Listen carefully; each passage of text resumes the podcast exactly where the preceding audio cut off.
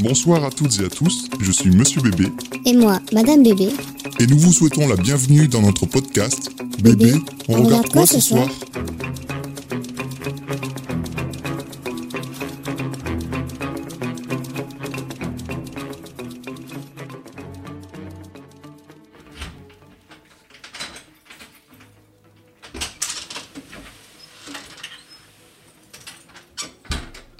Bébé, on regarde quoi ce soir?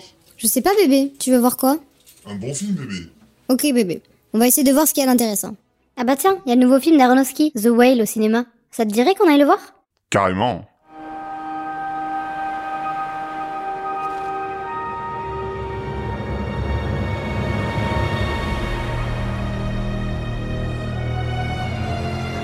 Do you ever get the feeling people are incapable of not caring?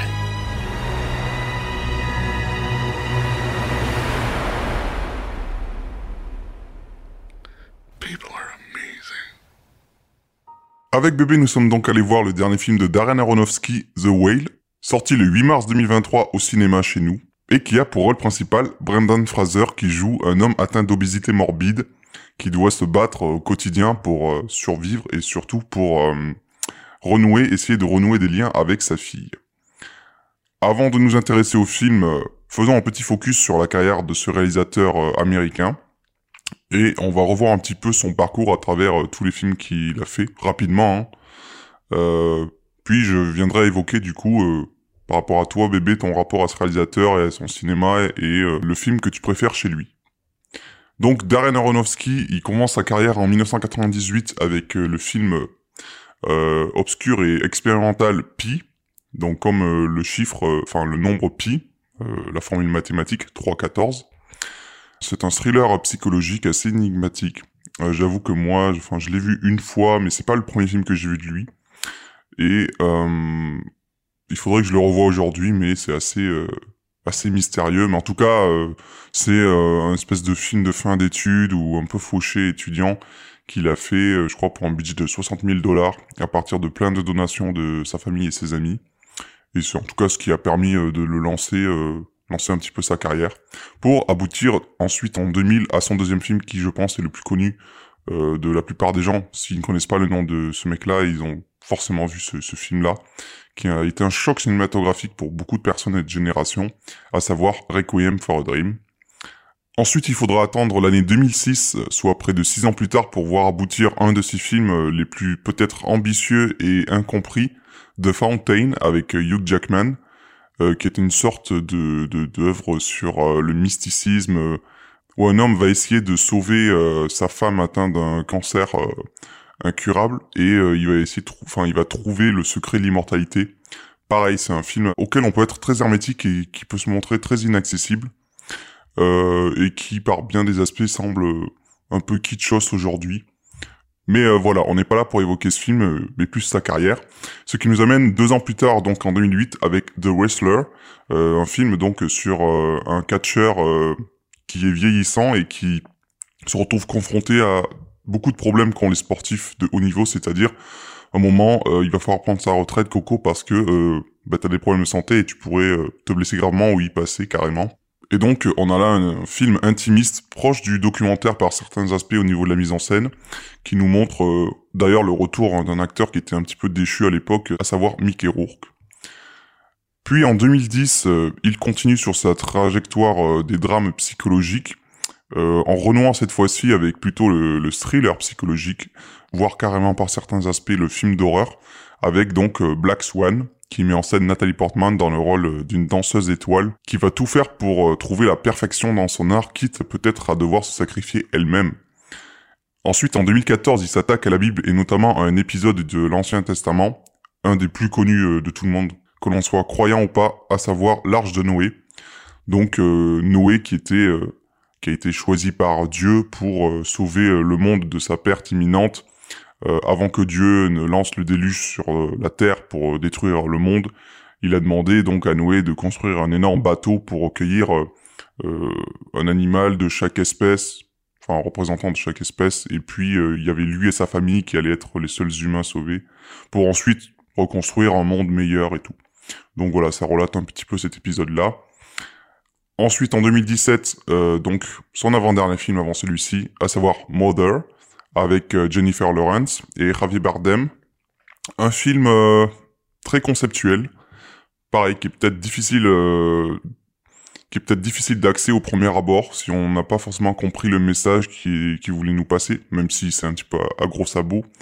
Finalement, quand on l'analyse, on se rend compte que c'est assez intéressant, puisque ça vient nous faire carrément une relecture biblique, Euh, s'inspirant beaucoup euh, notamment de Adam et Ève chassés du paradis, mais également en fait il peut y avoir euh, plein de plein de métaphores dans le film, beaucoup euh, surtout au niveau euh, biblique. On retrouve peut-être le personnage de Dieu, Adam et Ève, le mythe de le mythe d'Abel et Caïn, le fratricide originel.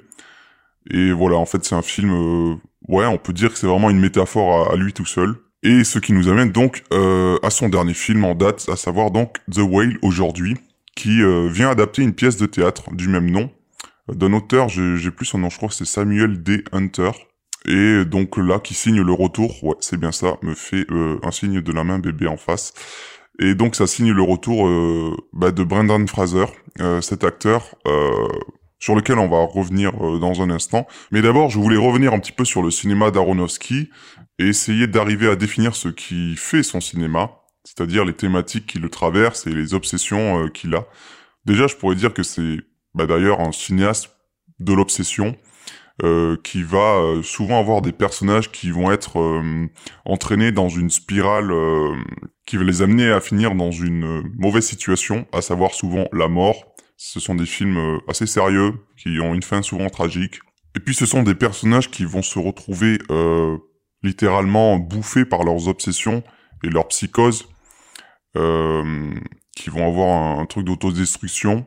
On a ça dans Requiem for a Dream, avec, ça va être la drogue qui va amener la perte, euh, enfin les personnages à leur perte. On va avoir, euh, je sais pas moi, dans... Euh, Euh, dans The Wrestler, c'est euh, le fait de, de continuer euh, dans la discipline qu'il connaît, qui pourrait l'amener à sa perte. Également euh, le cas de Natalie Portman dans Black Swan, qui va chercher euh, à aller à fond dans dans la pratique de la danse, quitte à tomber dans une espèce de folie ou avoir des hallucinations et à se mutiler, enfin d'être dans l'automutilation. Euh, voilà. Après, il y a également aussi la question de la religion qui vient souvent euh, à l'intérieur de ces films. Que ça soit euh, The Fountain, euh, Mother, Noé, enfin voilà, on, ici tu viens citer directement la Bible. On verra, c'est aussi un petit peu présent dans ce film-là, The Whale. Et également, c'était présent dans euh, Pi, son premier film, puisque il y avait la question de sa judéité qui était carrément euh, mise en scène, euh, voilà. Alors bébé, je voulais savoir, toi, quel était ton rapport euh, à ce cinéaste, à son cinéma, aux thématiques euh, qu'il évoque à travers ses films, et euh, quel était ton film préféré de lui? Alors, euh, je sais que moi, avec ce réalisateur, Euh, je pense que c'est un peu comme toi, mais euh, soit j'adore, soit j'aime pas du tout. Et euh, je sais que c'est un peu grâce à lui que j'ai vraiment découvert une passion pour le cinéma et notamment le montage avec euh, Requiem for a Dream, qui reste pour moi le meilleur film. Euh... Enfin, il est vraiment dans mes tops euh, de meilleurs films depuis que j'en j'en vois en fait. Et euh, parce que oui, le, enfin, le montage, tout, l'histoire très dramatique, je l'ai regardé très jeune, donc ça m'a vachement marqué. Donc euh, oui, ça fait partie de mes films préférés. Et euh, après, oui, j'ai vu quasiment tous ces films, à part Pi et Noé. Noé, je sais que... Enfin, je crois peut-être l'avoir vu, mais il y a super longtemps, donc j'ai vraiment aucun souvenir. Mais je me rappelle de l'affiche, et euh, j'ai entendu que du mal sur ce film. Du coup, ça m'a pas trop donné envie de le regarder. Pourtant, j'aime beaucoup euh, l'histoire de Noé et tout ça, et l'histoire biblique derrière tout ça, j'aime beaucoup. Enfin, c'est un truc que, que j'admire. Mais euh, je sais pas, j'ai pas trop été tentée par regarder ce film, du coup. Et euh, je sais que j'étais euh, pas mal marquée aussi par euh, Black Swan et euh, Mother notamment, que euh, bébé d'ailleurs tu m'as montré, comme euh, The Wrestler récemment, on l'a vu euh, un peu avant The Whale. Et euh, je trouve d'ailleurs, on, j'en parlerai plus tard, mais je trouve qu'il y a des petits points communs avec The Whale et The Wrestler. Donc euh, ouais, ce que j'aime bien en fait avec ce réalisateur, c'est que c'est vraiment très varié. Et d'ailleurs j'ai des fois un peu du mal à distinguer si c'est lui qui l'a fait, genre il a pas... Enfin je trouve personnellement qu'il n'y a pas forcément un style d'un coup. Genre, je trouve que c'est assez varié entre ces films. Genre, il y a peut-être des thématiques qui reviennent, comme t'as dit un peu plus haut. Mais, euh, genre, un style cinématographique, une patte ou quoi, j'ai, je la trouve moins. Enfin, c'est moins marqué, quoi. Genre, euh, contrairement à d'autres réalisateurs ou réalisatrices. Mais, euh, mais voilà, donc euh, mon film préféré, lui, ça restera quand même Requiem for a Dream, parce que c'était une... vraiment une claque quand je l'ai vu. J'ai vraiment dû le voir à douze ans. Je voulais faire une pyjama party et on a regardé ce film. Et c'était une erreur, parce que du coup, c'est assez marquant à douze ans, quoi. Donc euh, voilà. Et euh, moi, je me demande, du coup, c'est quoi ton film préféré de lui ? Bah, bon, il n'y a pas beaucoup de surprises, c'est également Requiem for a Dream. Voilà. Je crois que c'est le premier film que j'ai dû voir de lui. Et pareil, genre... c'est un choc cinématographique, je le disais, euh, moi je pense pour n'importe qui qui l'a vu. Euh, c'est la période, euh, j'ai dû le voir. Non, je l'ai pas vu à douze ans quand même. Je pense que j'aurais été traumatisé. J'ai dû le voir euh, quand j'étais dans mes années étudiants et tout. Et... Euh, je sais pas, le titre m'inspirait rien. Enfin, j'avais vu de quoi ça parlait. Euh, et l'affiche avec l'œil, bizarrement, genre, je sais pas, ça m'attirait pas plus que ça, tu vois. Je, je pensais que c'était un genre de truc euh, indépendant, docu et tout. Et après, j'ai reconnu des, des comédiens, quoi, je fais, ah, enfin, je crois que je connaissais peut-être juste vite fait Jared Leto, ou en tout cas, c'est le film qui m'a fait découvrir un peu ce, cet acteur-là, avant qu'il fasse des merdes comme Morbus aujourd'hui, ouais. Ça, c'est une autre histoire. Mais sinon, oui, euh, je devais être dans cette époque où je m'intéressais à tous les films un peu sulfureux autour euh, de l'univers de la drogue, comme Trainspotting, euh, ce film-là et tout, qui montre euh, justement, du coup, des gens qui s'éclatent avec, enfin, la mise en scène comment c'est montré, mais qu'il y a toujours un... une chute, quoi. Genre, euh, voilà, c'est un peu... Une descente aux enfers, un peu. Ouais, bah c'est un peu le rise and fall qu'on peut retrouver dans des films de gangsters où il y a l'ascension du personnage et après la chute et après la rédemption. Bon, il n'y a pas vraiment de rédemption, là. Et pour revenir à ce que tu disais euh, sur le style de ces films, c'est vrai qu'il va s'essayer à différents, différentes mises en scène. Il y a quand même euh, des leitmotifs qu'on va retrouver.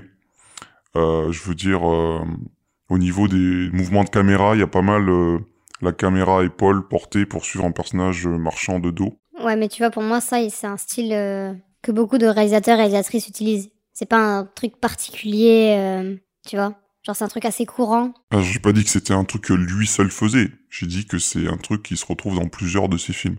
Si tu... Moi, en fait, j'ai, juste... j'ai regardé des compilations de ses films sur YouTube. Il comparait les, les mouvements de caméra utilisés dans Pi, euh, Requiem for a Dream, The Wrestler, euh, Black Swan, et tu retrouvais exactement le même type de plan et tout. C'est okay. Pour ça. Okay. D'ailleurs, euh, dans Requiem for a Dream, il est connu, oui, pour son montage très dynamique, ses gros plans sur euh, les traces de coq qui s'enfilent, les yeux, les pupilles dilatées, tout ça, avec la musique derrière qui vient rajouter, euh, voilà, un aspect. Enfin, d'ailleurs, même la musique de Clint Mansell qui a vraiment mis le film dans la stratosphère et qui est utilisée maintenant sur beaucoup de vidéos complotistes de YouTube, c'est devenu un mème. Euh, mais il y a également la Snorricam, qui est cette fameuse caméra ouais. qui va être attachée directement sur euh, le personnage et qui va suivre ses mouvements et qui est maintenant utilisée à tort et à travers, surtout pour montrer des scènes de personnes qui sont euh, dans une confusion mentale ou qui sont euh, dans un état bourré ou drogué. Mais en tout cas, j'ai pas dit que c'est lui qui l'a utilisé en premier, mais il l'a assez bien utilisé ou popularisé avec Requiem for a Dream et il l'a utilisé du coup avant dans son premier film Pi. Où il l'utilise euh, à, à plusieurs reprises. Donc voilà, c'est pour ça. Euh, après, oui, ça va plutôt être, moi, je dirais, au niveau des thématiques, et c'est toujours, tu sais que c'est des, des thèmes... Enfin, les films sont pas très joyeux, il y a, c'est toujours assez sombre. Son film le plus joyeux, entre guillemets, ça pourrait être The Fountain, qui semble optimiste et tout, et pourtant c'est quand même assez lourd derrière et tout, enfin, voilà. Mais encore une fois, on parle pas de ce film aujourd'hui, on va s'intéresser à The Whale. Et parlons avant tout d'abord de son interprète, donc Brendan Fraser, que l'on a connu surtout euh, au début des années deux mille, euh, pour avoir été euh, dans des petites franchises à succès. Notamment, moi, je le, je le connais surtout de, des films La Momie. C'était un peu le nouveau Indiana Jones. Euh, il était aussi connu pour Georges de la Jungle, que j'ai, je crois j'ai jamais vu en entier, mais j'ai déjà vu des extraits et tout. Voilà, il avait ce, ce rôle euh, de, de, d'homme aventurier un petit peu belâtre et tout... Euh. Et puis, euh, il y a une période, enfin, il y a eu vraiment un creux dans sa carrière, parce qu'on n'en a plus du tout entendu parler dans les années deux mille à deux mille dix.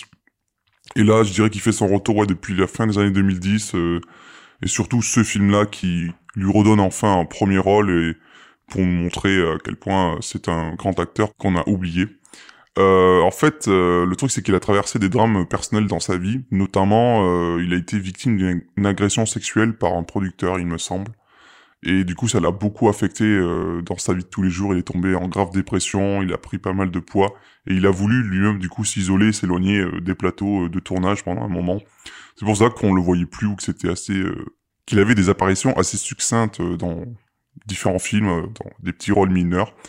Son retour officiel, je crois que c'était en deux mille vingt ou deux mille vingt et un, avec le film de Soderbergh No Sudden Move, disponible sur euh, le service de streaming d'Apple, je crois, que j'ai pas vu, mais euh, voilà, je crois que c'est surtout là qu'il a commencé à réavoir euh, un rôle, enfin euh, c'est un second rôle, mais voilà, un truc un peu plus important.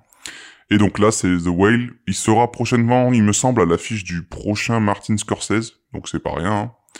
Et puis voilà, euh, on tenait du coup à saluer sa performance assez incroyable dans le film, très touchante, on va y revenir tout au long de l'épisode, et euh, saluer justement qui, euh, le fait qu'il ait reçu, euh, au moment où on enregistre cet épisode, c'est donc euh, le lendemain de la cérémonie des Oscars, euh, la quatre-vingt-quinzième cérémonie des Oscars, et il a été sacré meilleur acteur. De toute façon, euh, on avait parié, c'était soit lui, soit euh, Austin Butler pour son rôle dans Elvis, voilà, il n'y avait pas trop de photos et tout. Et puis finalement, on a vu le film vraiment euh, le jour même de la cérémonie des Oscars, et euh, on s'est dit, ouais, non, faudrait que ça soit lui et tout. Puis franchement, c'est mérité, et voilà. Ça faisait déjà plusieurs euh, semaines, plusieurs mois, parce que le film est sorti en décembre aux États-Unis, et donc ça faisait plusieurs semaines, plusieurs mois que euh, il était adoubé un petit peu partout, au niveau critique... Euh, pour sa performance dans le film. Et voilà, c'est tout mérité. On passe maintenant au film ? Oui, c'est parti. Alors du coup, euh, dans The Whale, on suit euh, le personnage de Charlie, donc interprété par Brendan Fraser. Charlie qui est un prof euh, d'anglais euh, qui exerce euh, à distance, depuis chez lui directement. Parce que Charlie, il a un petit problème. Charlie, il pèse près de deux cent cinquante kilos. Euh, il est atteint d'un mal qui s'appelle euh, l'hyperphagie boulimique. C'est-à-dire qu'il a des grosses pulsions où il va manger euh, d'énormes quantités et vraiment des choses pas très bonnes pour l'organisme. Et euh, du coup, on va suivre Charlie dans son quotidien sur une semaine. Le film se passe sur une semaine. Comme à la base, c'est une pièce de théâtre. C'est un huis clos principalement qui va se passer euh, donc dans sa, son appartement, sa maison, slash maison. Et il va recevoir du coup la visite de plusieurs personnes, à savoir son amie infirmière euh, Lise, Euh, qui essaye de l'aider euh, du mieux qu'elle peut au quotidien, mais également euh, sa fille, euh, comment elle s'appelle déjà la fille ? Ellie. Ellie, voilà. Sa fille Ellie, euh, avec laquelle il n'est plus en contact depuis ses huit ans, euh, voilà, on va, on va apprendre pourquoi, et du coup, euh, compliqué, euh, il va essayer de renouer avec elle, et, mais également euh, un jeune mormon, enfin c'est pas un mormon, c'est un espèce de témoin de Jéhovah, euh, un, euh, comment on appelle ça, un preacher ? Missionnaire. Un, un missionnaire, voilà. Une espèce de gamin enrôlé dans une espèce de secte du coin, on dirait, euh, qui s'appelle... New... Thomas. Qui, oui, il s'appelle Thomas, et la secte... New Life. New Life, voilà. Donc voilà, il va recevoir principalement la visite de ces trois personnes, et puis euh, il va être un petit peu le centre de gravité de l'histoire. Fin de la récré, il est temps de passer aux spoilers. Alors du coup, on va commencer donc euh, sur le personnage principal, à savoir Charlie. Quel est le premier élément qu'on découvre de lui pour la première première scène ? C'est quoi l'élément ? C'est qu'il se masturbe. Eh non, ça, ça arrive juste après. Mais le premier élément, premier premier élément, la plage, c'est non, non, c'est sa voix. Ah oui, c'est vrai. Ben du coup, on entend, euh, on entend sa voix principalement d'abord. Donc on voit un écran noir où on entend du coup euh, l'acteur euh, parler et euh, en gros, il enseigne euh, la littérature. Euh, à ses élèves en ligne. Du coup, euh, la première image, c'est juste euh, du noir. Et en, avec, grâce à un dézoom, on peut voir que c'est euh, sa caméra qui est du coup en noir. Et on voit tous ses élèves euh, en zoom ou je sais pas quelle application ils utilisent. Et euh, du coup, ils parlent de, de texte, je sais plus trop de quoi. Mais euh, voilà, ils parlent de, de littérature. Ouais, et euh, je sais plus s'il y a un dézoom. En tout cas, ça finit surtout sur un zoom. On voit juste l'écran d'ordinateur, comme tu dis, avec le, les têtes de tous les élèves dans leur, les mosaïques de Zoom ou Google Meet, un truc comme ça. Et on, on zoome à fond, du coup, sur son écran noir où il y a juste son nom, jusqu'à ce que le noir prenne tout l'écran et que le titre euh, apparaisse, The Whale, lettre blanche sur fond noir. Et donc, effectivement, oui, la première chose qu'on découvre de lui, c'est euh, sa voix et le fait qu'il parle, euh, oui, de littérature... Euh, qui nous donne une euh, un renseigne qui nous donne un renseignement sur euh, sa profession ou sur ce qu'il fait de sa vie, j'ai l'impression. Et ensuite vient euh, la deuxième scène qui est peut-être euh, plus marquante. Donc tu peux nous en dire un mot parce que tu en as parlé juste avant. Oui, alors c'est je pensais directement que c'était ça parce que enfin je pensais que c'était la première apparition qu'on voyait de lui mais du coup non, ça commence pas quand même directement là-dessus. Mais du coup, oui, ce fameux plan euh, qui vient après, c'est que en gros le je crois il y a une caméra qui le filme un peu de dos. Et ben le gars, il voilà, il est en train de se branler quoi, mais ça a l'air compliqué. Et euh, on voit, enfin, on voit qu'il regarde du porno et tout de loin. On n'arrive pas trop à distinguer euh, quel type de porno, on va dire. Et euh, du coup, on, on apprend plus tard que c'est du porno gay, quoi. Et euh, bref, du coup, il est en train. On le voit clairement. On entend Moi, de loin, bruits. Je voyais pas. Hein. Ah, t'es innocente. Bah, je, je sais pas. Je me suis douté que c'était un porno, mais j'ai pas vu si c'était homme-homme ou femme-femme ou homme-femme, tu vois. Bah, t'entendais des bruits. Après, on a vu les images. Oui, mais moi, au début, j'ai pas vu. Genre, je voyais les images un petit peu de loin, tu vois. J'ai pas reconnu direct que c'était deux hommes, quoi. Enfin, je me suis juste dit, bah, c'est du porno, voilà. J'ai pas euh, regardé, mais alors, c'est quoi comme porno euh, tu vois. J'ai juste vu, bah, ok, c'est du cul, quoi. Donc, bon, pour moi, c'est okay. La même chose, euh, les tous, quoi. Du coup, euh, oui, il y a cette scène où il est en train de se masturber, mais il a l'air un peu de, d'être fatigué, quoi, en se masturbant. Et, euh, et là, vient, euh, on sonne à sa porte, je crois, directement. Alors, ouais, mais d'abord, je crois qu'il fait tomber son téléphone, il est affolé, tout ça, il commence à faire une crise de, comme une crise de panique, il a du mal à respirer, comme tu dis. Et puis, ouais, dehors, en plus, je crois qu'il y a une tempête où il pleut fortement, il y a et il y a quelqu'un et... qui passe, et il croit que c'est, je sais plus, euh, il croit que c'est quelqu'un qu'il connaît, en fait, c'est un mec qui rentre, il connaît pas du tout. Et euh, c'est euh, justement euh, le fameux Thomas, le jeune Thomas, qui est un missionnaire. Euh, on va découvrir pourquoi il était là plus tard et tout, mais genre... Euh, il est tombé par hasard sur lui et il faisait du porte-à-porte. Il y a eu un plan avant, je crois, où on voit un bus qui s'arrête en pleine campagne et un, quelqu'un qui descend. Mais si, si, si, si. Et du coup, euh, bah, c'est lui qui doit, qui doit être arrivé en bus ici. Comme s'il avait prévu de venir voir cette personne. Mais les deux se connaissent pas. Et donc, Charlie, qui vient de se masturber, euh, il a fermé avec hâte son ordi, son écran d'ordinateur. Et il est en train de, de paniquer, de suffoquer, comme s'il allait mourir. Ah, pour moi, il était un peu euh, dans un état de... Je sais pas, il arrivait plus à respirer comme si... Oui, il allait s'étouffer. Euh, peut-être pas mourir, tu vois, mais genre vraiment... Euh, ouais, il a plus d'air, il arrive plus à respirer calmement. Il est en crise de panique, pour moi, un peu. Et du coup, il dit à Thomas de... de euh, il lui sort un texte et il lui dit de le lire à haute voix et tout, euh, en, le, en lui demandant gentiment. Et euh, du coup, bah, les deux ne se connaissent pas du tout, donc c'est une situation un peu bizarre. Et euh, nous, en tant que spectateurs, on connaît pas encore, enfin c'est vraiment le tout début. Et du coup, Thomas lit euh, un espèce de poème, ou une, pas un poème, une, une rédaction, un essai. Et euh, donc, il parle justement de Moby Dick. Et euh, du coup, il lui lit euh, ces pages-là et tout. Et on sent que euh, Charlie euh, se calme et se détend au fur et à mesure euh, où euh, Thomas euh, lit. Et du coup, ben, c'est, c'est apaisant. On voit que ça l'a calmé comme euh, une sorte de, je sais pas, de, d'anti, anti-stress, quoi. Et euh, donc voilà, on le voit après qu'il se calme grâce à cette lecture euh, du texte. Ouais, donc euh, on se demande, vu qu'on l'a vu juste avant, euh, il semblerait qu'il donne des cours à des élèves. Et euh, après, donc Thomas lui demande ce que c'est. Il lui dit, oui, c'est un très bon devoir ou très bonne rédaction.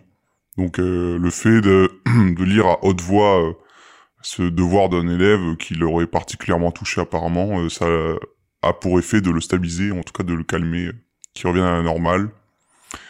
Et après, voilà, il y a Thomas qui ramasse son téléphone, il lui donne et tout.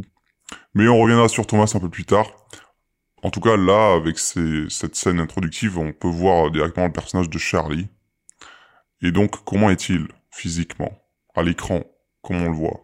Alors on le montre comme euh, comme une personne oui qui n'est pas très active et qui est oui qui est considérée comme une personne euh, du coup euh, assez obèse et qui euh, de là ne peut pas bouger librement, ne peut pas être active comme personne, donc passe essentiellement ses journées sur un canapé ou a besoin d'un je sais pas comment ça s'appelle euh, déambulateur. Un déambulateur pour euh, pour marcher et pour se déplacer de pièce en pièce ou juste pour aller euh, je sais pas à la cuisine qui est derrière lui à deux mètres et ben rien que le fait de son téléphone est tombé.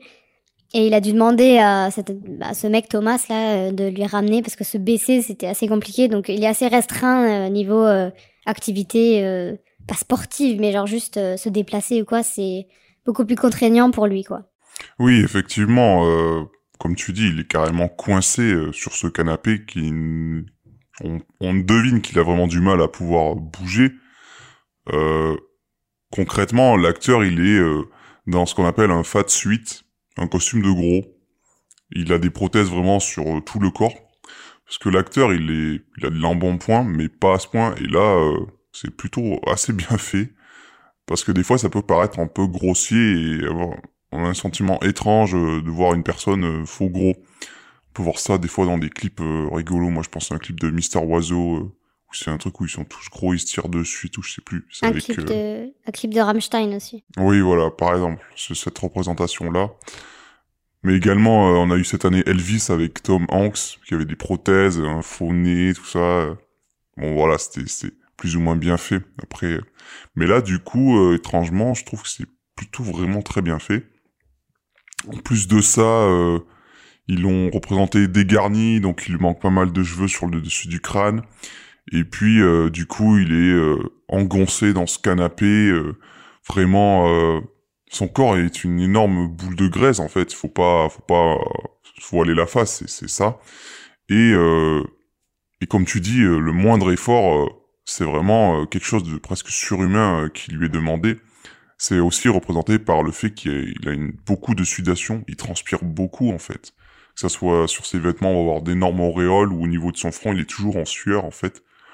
Parce qu'en fait, le moindre effort euh, va le faire transpirer à grosses gouttes. Oui, c'est ça, et d'ailleurs, je trouve qu'on ressent un peu l'odeur de cette sueur-là, un peu, dans le sens où, euh, dès que, du coup, le film commence, euh, on, on voit, du coup, son appartement où il n'y a pas beaucoup de lumière. La lumière, c'est que, bah, c'est lampe ou quoi, et on n'a pas de lumière extérieure. Et à part là, quand la porte s'ouvre, c'est un peu le seul contact qu'on a avec genre la météo, le, le jour, la mé- enfin ce qui ce qu'il y a dehors. Et euh, sinon oui, tout est à l'air renfermé, les rideaux fermés, euh, une lumière un peu jaune verdâtre qui euh, ouais qui je sais pas fait en plus renfermé. Genre je trouve que dès le départ on a aussi un peu une certaine odeur de la pièce qui est retransmise grâce euh, à la lumière et, euh, et au plan quoi. Donc on sent aussi que c'est pas bah, puisqu'il va pas forcément sortir ou quoi parce que ça va être compliqué pour lui. Ben, euh, il va pas aérer ou quoi. Enfin, genre, je sais pas. On sent un peu l'humidité, le, la sueur dans, dans l'appartement, quoi. Ouais, tout à fait. On a l'impression d'être vraiment euh, dans la pièce. Il y a aussi autre chose, c'est au niveau de... On l'a pas dit, mais le format, l'image, on est sur une espèce de quatre tiers qui va venir, du coup, nous enfermer avec ce personnage quand on est sur des gros plans, sur son visage, pour voir ses expressions, mais également sur son corps. Sa masse qui prend vraiment toute la place, toute la largeur de l'écran qui t'a débordé. Et pour ça, je me suis demandé à quoi servait euh, ce format presque poseur de quatre tiers qui aujourd'hui n'a plus vraiment lieu d'être et qui se définit souvent comme quelque chose pour rappeler une certaine forme passée ou euh, plutôt euh, la volonté de s'inscrire dans un truc arty. Euh, voilà, on n'a pas dit, mais c'est produit par les studios A vingt-quatre. Les meilleurs. Qui sont... Euh, Euh, souvent euh, dans ce genre de film un petit peu indépendant, très arty, souvent films de genre ou qui voilà qui vont sortir un petit peu des sentiers battus. Du coup, euh, je me suis dit bon, c'est un petit peu facile de voir euh, pourquoi avoir choisi ce format-là euh, par ce prisme-là de bah vas-y je t'enferme avec mon personnage qui est plus bigger than life, tu vois, plus grand que nature, euh, et donc euh, tu vas ressentir euh, l'oppression. Euh, que c'est euh, d'être dans sa peau un petit peu. Parce qu'en fait, c'est un personnage qui est prisonnier de son corps, mais aussi prisonnier de, du lieu où il vit. Son corps qui l'empêche de se mouvoir.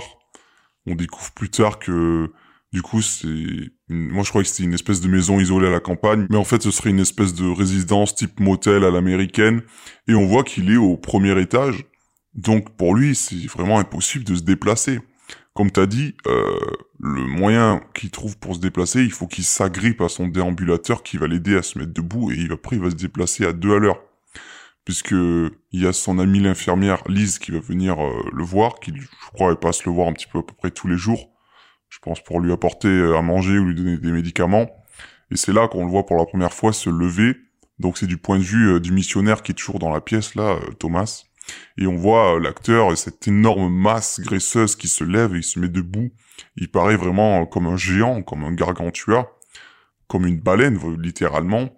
Euh, ils ont fait le choix, du coup, de, de, de lui faire porter un espèce de faux ventre qui va venir pendre presque au niveau de ses genoux et tout. Enfin, vraiment, c'est assez impressionnant le, le travail de maquillage et de prothèse qui a été effectué dessus, je trouve. Euh, je parlais du, de son corps qui... dans lequel il est prisonnier, ça va se ressentir euh, parce que en fait, au-delà de la transpiration, au niveau des gestes du quotidien, euh, on sent que c'est une personne qui est, qui est au bord du gouffre, enfin en tout cas qui est constamment en danger. Euh, lorsqu'il va manger, lors d'une scène, il, il va tellement se goinfrer, il oublie de mâcher, enfin il gobe principalement ses aliments, et il va venir à s'étouffer. Et heureusement que son ami Liz est là pour venir euh, le sauver, mais parce que lui serait incapable de se lever et de manifester le moindre signe, genre euh, il pourrait mourir simplement en mangeant, quoi. Il y a également le fait de qu'il n'arrive pas à tenir euh, debout. Euh, il y a une scène euh, où sa fille lui demandera de se lever, euh, un petit peu sadique la fille, on y reviendra plus tard. Et en fait, s'il a pas son déambulateur, il est même pas capable de supporter son propre poids. C'est-à-dire que voilà, son, sa propre existence l'écrase sur Terre en fait. Il y a également euh, sa respiration. On sait très bien que quand on est euh, dans une situation de surpoids ou d'obésité, ça va toucher, euh, comment on appelle ça, euh, les, les, les bronches, ou enfin les vaisseaux sanguins, enfin tout ce qui est cholestérol, et du coup, c'est dangereux pour les poumons, c'est dangereux pour le cœur. Et, donc, et du coup, lui, quand il respire, il y a toujours un bruit de sifflement. On va être au, au plus près de son corps avec les personnes qui vont venir écouter sa, sa poitrine ou son cœur, et on entend toujours un petit sifflement aigu comme une machine qui serait, euh, qui serait rouillée ou en panne, et qui, voilà. Et euh, donc se déplace avec un déambulateur, je l'ai déjà dit, ou plus tard, on voit euh, également un fauteuil roulant, mais qui est sur mesure, presque un truc euh, X X X L, pour supporter son poids vraiment énorme, qui lui donnera un petit peu de mobilité à la fin, euh, mais euh, voilà, c'est, c'est assez compliqué pour lui de se mouvoir. Et il euh, y a un plan qui montre, euh, euh, je crois que c'est quand il va se coucher, il enlève son t-shirt ou pour aller à la douche, et on voit du coup l'acteur, enfin on voit vraiment son corps euh, presque nu, enfin en tout cas torse nu, et c'est toujours un truc assez casse-gueule ça, c'est ce que tu montres, euh, tant que t'as ton personnage avec un faux ventre ou euh, des fausses prothèses mammaires, je sais pas, tu l'habilles et tout, ça peut passer, si c'est bien fait, mais voir la peau nue comme ça, euh, est-ce que ça passe ou pas, et là j'ai trouvé que c'était pas, euh, ça nous montre vraiment le, le, le truc qui, ouais, qui, qui, qui pend, qui dégouline avec les escarres et tout, enfin vraiment les problèmes que ça engendre sur le corps humain, la peau qui est élastique, mais jusqu'à quel point.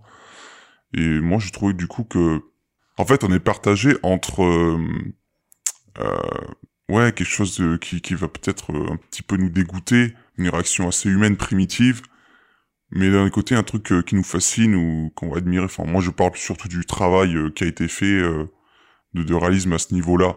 Il nous est présenté en fait comme une bête de foire, mais une bête de foire qui serait très attachante. Et c'est ça qui est assez paradoxal du coup. Et qu'on n'a pas du tout envie d'être là pour euh, se moquer de lui en fait. Je pense qu'à aucun moment, euh, le, le réalisateur euh, ne le filme euh, de manière à euh, le balancer un petit peu de, de honte ou de dégoût euh, sur lui quoi. Moi, je sais que euh, quand... Enfin, on en reviendra peut-être un peu plus tard, mais il y a des scènes du coup où on le voit manger... Avec un peu cette obsession de vouloir manger, enfin voilà, juste ce désir, cette addiction en fait de vouloir manger. Et en fait, euh, bah, pour te re- pour rejoindre ce que tu disais, genre euh, ouais, on va pas le juger parce que je sais pas, on est vraiment à fond. Et je sais pas toi, mais moi je l'ai comparé juste bah, aux drogues, aux cigarettes, au sucre, rien que ça. Enfin, c'est une addiction comme une autre en fait. Et t'as des fois des pulsions comme ça où genre euh, t'as envie de tout manger et tout. Bah lui, ok, c'est la nourriture, tu vois. Comme l'autre, euh, ça va être la cigarette et peut-être bah ça peut pas se voir peut-être physiquement, et encore, euh, d'année en année, tu le vois quand même, les, les, les dégâts que ça peut faire, comme l'alcool et, ou la drogue. Mais genre, euh, tu sais, je sais pas, tu compatis vachement avec ce personnage, genre dans le sens où c'est une addiction comme une autre, et euh, bah c'est juste horrible, genre t'es vraiment pas là pour le jugement, genre plus dans le « waouh », genre euh, « ah ouais, quand même », et genre euh, forcément t'es un peu en mode « ah mais non, pourquoi tu fais ça ?» et tout, genre tu sais que c'est pas bien, mais tu comprends ce personnage aussi là qui... qui va pas bien et qui a besoin de se calmer, quoi. C'est vraiment euh, un, un effet qui, oui, te fait du bien et tout, sur le moment et pendant que un certain court moment, c'est le problème de l'addiction, et, euh, et qui après, va, bah, il va regretter directement. Enfin, je pense à une séquence un peu, euh, je sais que tu vois de quoi je parle, genre, euh, on le voit qui se goinfre euh, vraiment sans s'arrêter et après qui en vomit, enfin vraiment, c'est... C'est, c'est c'est pas ouf quoi, mais du coup je trouve ça vraiment bien mis en scène, et euh, c'est à ce moment-là où je, ça m'a fait un peu penser à Requiem for a Dream ou de ce genre de film où euh, ça parle de l'addiction quoi, de la drogue, et un peu le... Là je trouve qu'on n'a pas ça, c'est pas non plus la descente aux enfers parce que la, l'enfer est déjà là quoi, c'est juste genre euh, petit à petit il va aller, euh, il va sombrer, mais c'est pas... il est déjà un peu mal foutu quoi, en gros c'est ça. Alors que Requiem for a Dream, il y a un peu un espoir au début, c'est beau, et là après ça part en couille. Mais je trouve qu'on retrouve un peu ce côté ouais, d'obsession, d'addiction. Euh, juste là, c'est pas la drogue, c'est genre juste la bouffe. Parlons justement de l'enfer avec le personnage de Liz, l'infirmière, euh, donc qui vient le voir. Et en fait, dès le début, la couleur nous est annoncée. Euh, Charlie est condamné. C'est-à-dire que euh, elle prend ses constantes, sa, sa pression euh, artérielle, sa tension plutôt. Et euh, bon, après, c'est des chiffres qui, si vous n'êtes pas familier du milieu médical, ça ne veut rien dire. Mais en tout cas, c'est, ça, veut, ça présage rien de bon. Il fait vraiment de l'hypertension au point où euh, il devrait aller à l'hôpital pour se faire hospitaliser d'urgence. Sinon, bah, il risque de mourir euh, d'ici une semaine. Et donc, elle lui annonce clairement la couleur.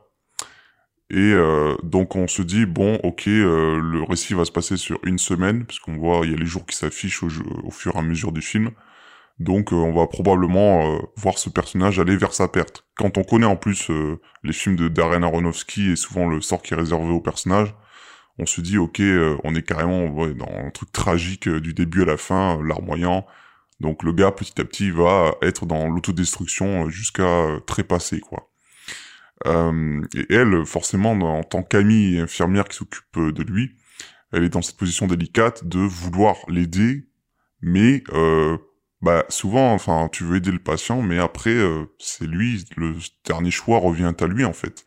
Si lui veut pas soigner, bah c'est son problème. C'est juste que forcément, ça va faire du mal à, ton, à son entourage, et donc ça fait un petit peu le l'enfant gâté, enfin pas l'enfant gâté, mais genre euh, le mec euh, dont vu son statut, enfin surtout ce, sa maladie ou le statut qu'il occupe, il n'est pas trop indépendant, du coup il a besoin d'aide souvent. Et, euh, et donc là, le fait qu'elle lui dise « mais va te faire hospitaliser, merde » et tout, genre euh, limite elle le tape et tout, elle chiale un petit peu.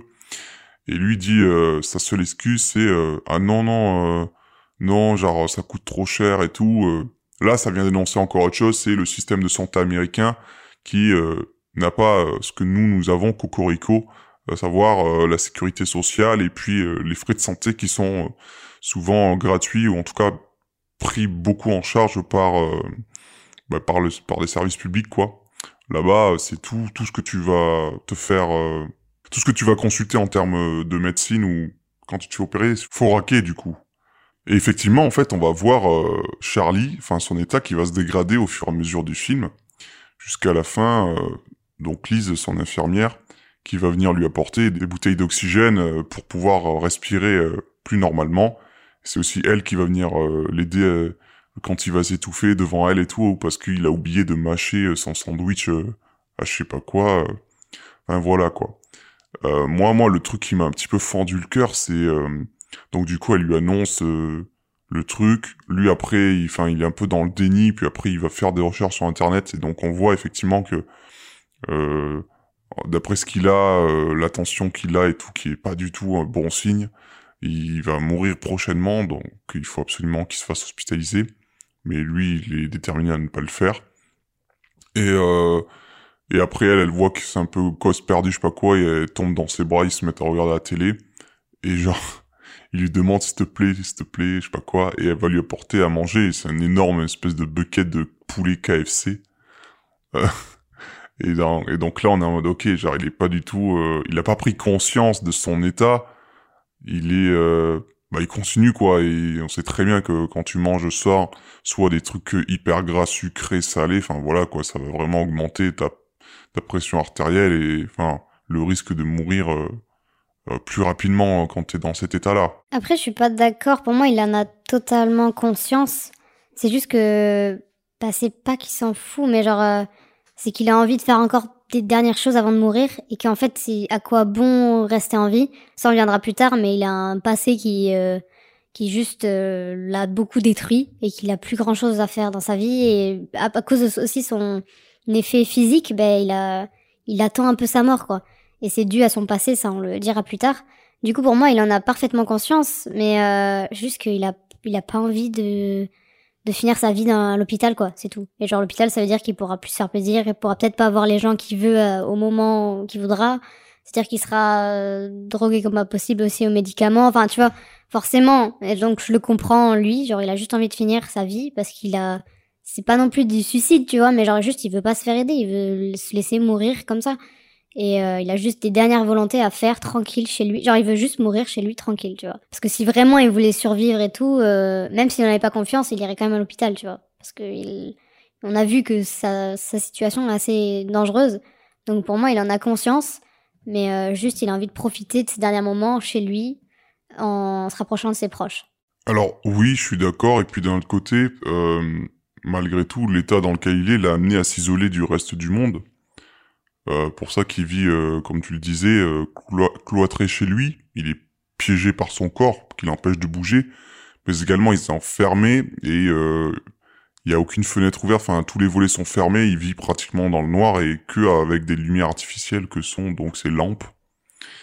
Et euh, pareil, du coup, pour la nourriture, donc qui n'est pas euh, la plus équilibrée au monde, et surtout qu'il se fait livrer constamment par un personnage euh, qu'on voit presque pas pendant tout le film, qui est un livreur, qui vient lui apporter souvent des pizzas, notamment, et qui laisse euh, la bouffe euh, dehors sur son palier, et il va prendre le, l'argent directement dans la boîte aux lettres. Parce que Charlie ne veut pas se montrer au monde. Charlie sait très bien quel regard auraient euh, le, les gens s'ils savaient euh, qui il est, à part ses, ses proches.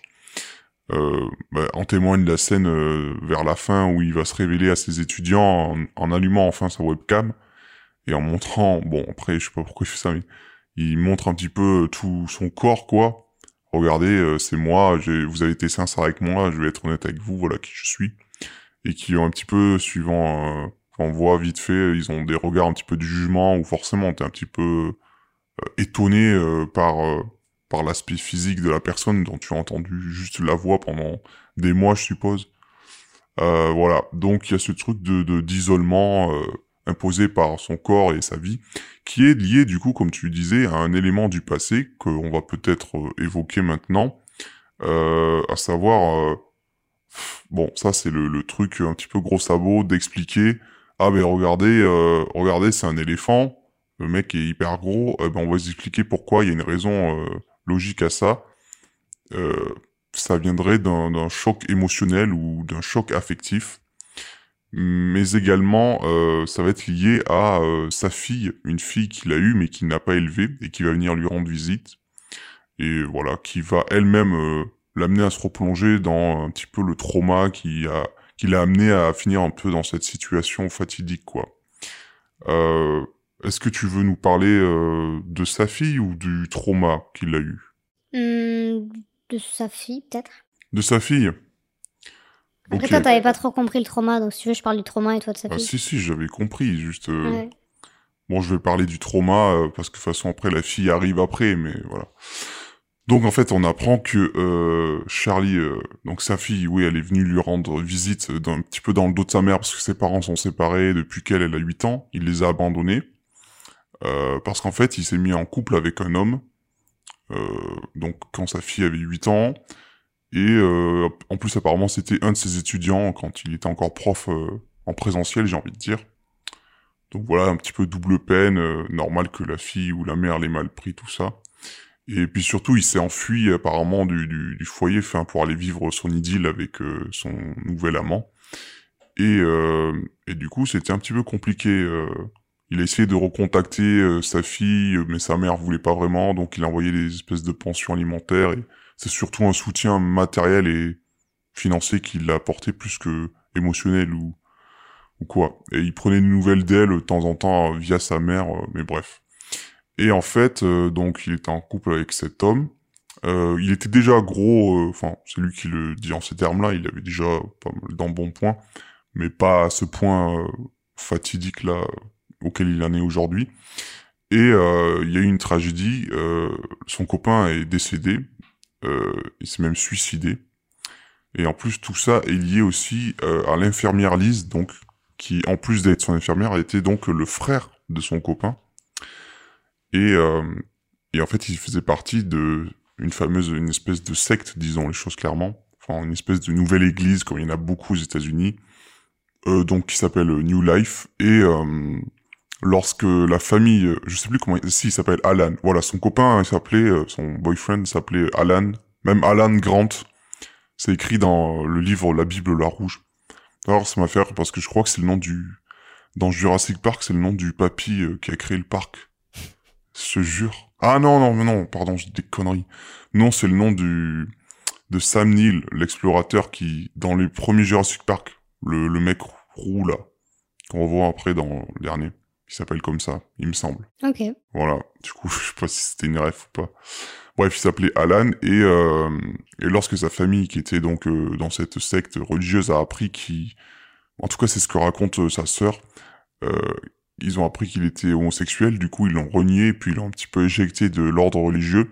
Lui, ça l'a beaucoup affecté, parce qu'il était très attaché à ça, et du coup... Euh, D'après ce qu'on nous dit, il s'est mis, lui, à devenir euh, anorexique, à ne plus manger, à ne plus s'alimenter, à être vraiment très maigre, jusqu'à euh, ce qu'on le retrouve dans un, une rivière ou un lac euh, noyé, enfin, il s'était suicidé.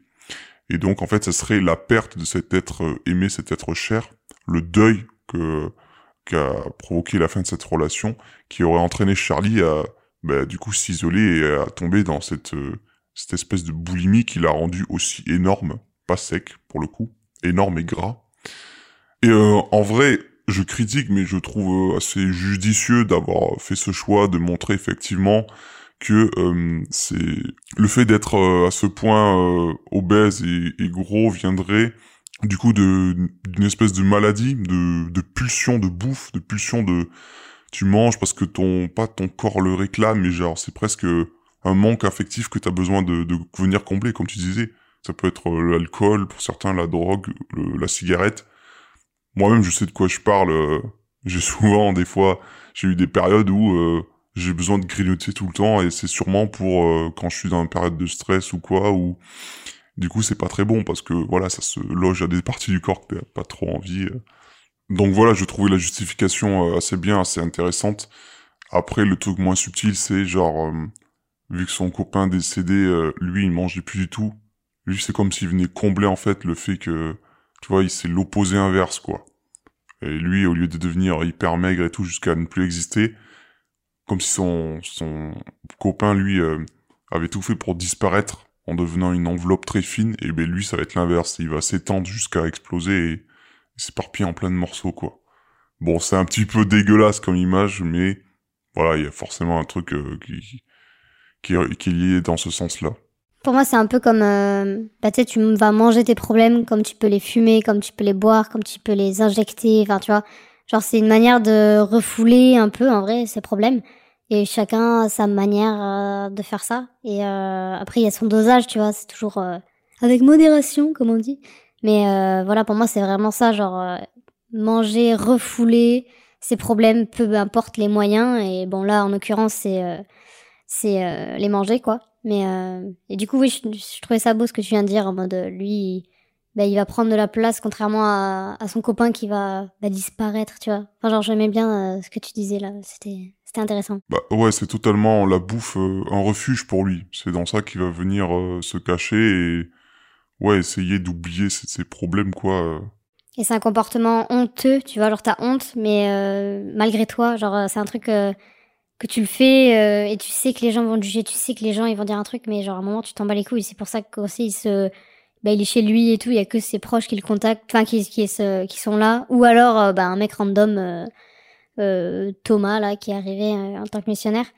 Mais euh, ouais c'est vraiment un truc euh, bah, personnel où euh, t'as honte, t'as envie de te cacher quand tu fais ça et que t'assumes pas en vrai, parce que bah après ça c'est super parce que c'est quand même à moitié conscient, moitié guéri, tu vois. Genre, ils sont, il est quand même conscient de son état, tu vois. Il a honte, il va se cacher, tu vois, genre... Euh, et euh, en vrai, quand t'en es un peu conscient, tu peux guérir, en vrai. C'est pour ça que je trouvais ça un peu horrible euh, comme film, c'est que il sait quand même, tu vois, ce qu'il est, genre... Euh, mais juste, il est tellement, bah, en vrai, dépressif pour moi. Et il a perdu son copain, et ça l'a vraiment affecté. Il a un peu l'impression d'avoir un peu tout perdu. Sa fille, on y reviendra juste après, mais euh, qu'il a, qu'il a raté son éducation, il était pas là, c'était un père absent, un... Bah, ce genre de, de connard qui quitte sa fille, tu vois, et qui l'éduque même pas, et il donne de l'argent et c'est tout. Déjà ça, c'est ouh, c'est pas mal. Mais voilà quoi. Bah justement, tu vas nous parler de sa fille, donc euh, jouée par euh, Sadie Sink, qui est surtout connue pour avoir joué euh, le rôle de la jeune fille rousse Max dans la série Stranger Things, qui nous a tous insupportés euh, l'année dernière avec leur saison quatre et la musique... Euh, de Kate Bush qui a été remis au goût du jour. Pourtant, c'est trop bien Kate Bush, mais... Running up the hill. Stop. Donc, vas-y, Parle-nous euh, donc de son personnage Ellie. Alors Ellie, on va dire que c'est une adolescente de, de dix-sept ans, il me semble. Et ouais, euh... parce qu'elle est en dernière année euh, du lycée. Senior year, ils disent. Senior year. Donc elle a dix-sept, elle va sur ses dix-huit ans. Ils ouais. disent ouais, qu'elle a dix-sept ans. Ouais, voilà. Ben voilà. Et elle se comporte littéralement comme une gamine, euh, je sais pas, plus jeune, genre vraiment pas immature, mais enfin bref. Elle est de caractère assez méchante, directe. Euh, pas extravertie, mais genre euh, ouais, direct, elle va être franche, honnête, ça c'est sûr, et surtout désagréable et bah désolée, juste méchante, vraiment méchante, diabolique un peu quoi. On peut dire que c'est une petite connasse, hein. Une peste, tu vois, un peu la peste que tu, tu supportes pas quoi. Et mais la peste dark, genre pas la peste chippie. Euh... Non, elle c'est genre la peste mais euh, dark qui va vraiment te briser le cœur. Genre souvent les, les petits garçons ils vont tomber amoureux d'elle en mode ah ouais, elle est trop rebelle, elle est magnifique, elle s'habille en noir et tout, waouh. Non, non, c'est genre la meuf elle va te t'écraser ton cœur, euh, sans, enfin voilà. Et le manger cru. Et le manger cru devant tes yeux. Et le chier dans ton cou. Voilà, exactement. Ce genre de nana quoi. Exactement. Mais euh, voilà, donc bref, pour revenir à ça, euh, Ellie du coup euh, après on comprend un peu son passé, c'est que du coup bah, elle a, elle était avec ses parents jusqu'à l'âge de huit ans, jusqu'à ce que son père, du coup, euh, parte et littéralement l'abandonne. Et elle a vécu, du coup, et grandi et éduquée avec sa mère, qui, euh, on apprend un peu plus tard, est euh, alcoolique. Donc, euh, bon, on se doute que son enfance n'est pas forcément très bien passée. Et euh, du coup, c'est aussi pour ça qu'elle est, qu'elle est aussi agressive, c'est qu'elle est en manque d'amour, en fait, et de... Elle s'est sentie abandonnée, donc voilà, bien, si on pourrait la... faire une psychanalyse là-dessus et sur son personnage, on pourrait, parce que il y a beaucoup d'éléments et c'est aussi pour ça qu'elle est comme ça. Mais euh, là, quand du coup elle rencontre Charlie, on la découvre vraiment, genre elle est, elle est ignoble, elle est vraiment euh, bah, horrible. Mais pour le coup, euh, je la comprends, parce que quand même son père l'a abandonnée quand elle avait huit ans. Et euh, là, tout d'un coup, c'est lui qui la rappelle, en, bah, juste parce qu'il va mourir. Du coup, bah, il est en mode, vas-y, euh, on se rencontre et tout, euh, je peux t'aider. Il lui propose même de la payer pour qu'elle reste et qu'il l'aide à faire euh, ses devoirs, parce que du coup, bah, il est prof, et euh, elle, elle est pas très bonne élève. C'est ça qui va être, du coup, ouais, le début de... le but de leur nouvelle relation, j'ai envie de dire. La raison pour laquelle ils se voient au début, comme tu dis, on sait, euh, on sait le sort qui est réservé à Charlie, et on se doute, du coup, ouais, qu'il aurait envie de renouer avec sa fille avant de partir dans l'au-delà. Euh, et du coup, il y a sa, cette première rencontre avec elle, où on voit qu'elle est assez euh, teigneuse et hargneuse, enfin, elle tient pas en place, elle regarde partout, elle juge un petit peu, elle est, on dirait, elle a vraiment une boule de colère en elle qui, elle, qu'elle retient, qu'elle a envie de déverser entièrement sur son père, qu'elle n'appelle jamais d'ailleurs Daddy, sauf une fois vraiment à la fin, dans un acte un peu de libération. Mais, euh, ouais, on nous la présente comme une élève turbulente, euh, et euh, elle dit, ouais, moi j'ai pas des bonnes notes, machin, euh, et donc lui, bah, il veut proposer son aide, euh, donc en l'aidant surtout dans la matière littéraire, enfin, c'est pour je disais les profs d'anglais, c'est l'équivalent de profs de français chez nous, tu vois. Donc c'est, c'est tout lié. Et euh, donc en lui disant, ben vas-y, je vais t'aider, moi je suis prof de ça et tout. Sauf que, genre elle, elle s'en bat les couilles des cours, petit à petit on s'en rend compte. Euh, parce que lui, il voudrait l'aider à progresser, et elle, elle veut pas ça, elle veut juste qu'il écrive ses propres devoirs. Euh, et, euh, et effectivement, en plus, il va proposer de, de venir la payer et tout. C'est assez, il lui dit, euh, franc jeu, il dit, oui, moi j'ai cent vingt mille dollars de côté, ils sont pour toi, euh, de toute façon, je vais tout te donner et tout. Euh. En fait, il lui dit pas à ce moment, enfin, il lui dit jamais, je crois qu'il est sur le point de mourir ou quoi. Et je pense pas forcément qu'elle s'en doute.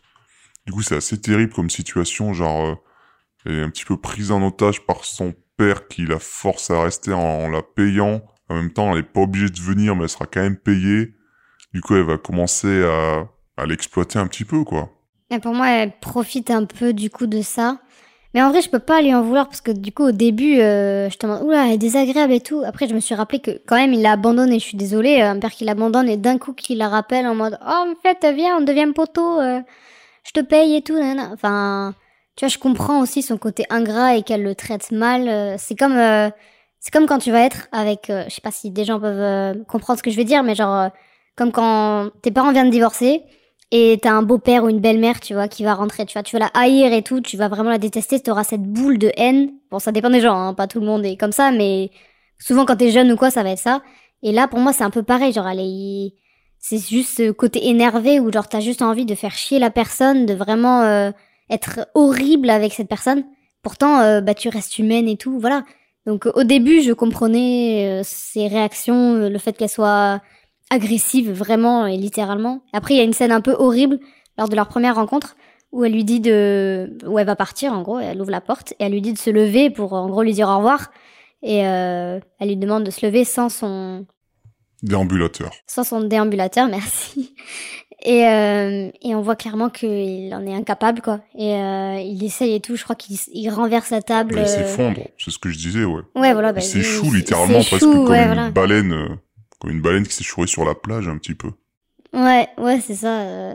Enfin, et du coup, c'est très, très humiliant pour lui, quoi. Ouais, c'est super humiliant pour lui. Et elle, on voit que du coup, elle s'en fout, elle, elle, elle part et tout. Euh... C'est pour ça qu'au début, on peut la trouver assez... Euh... C'est quoi le contraire de sympathique ? Asympathique ? Non. Antipathique, pardon. Antipathique. Euh, mais euh, on la comprend un petit peu.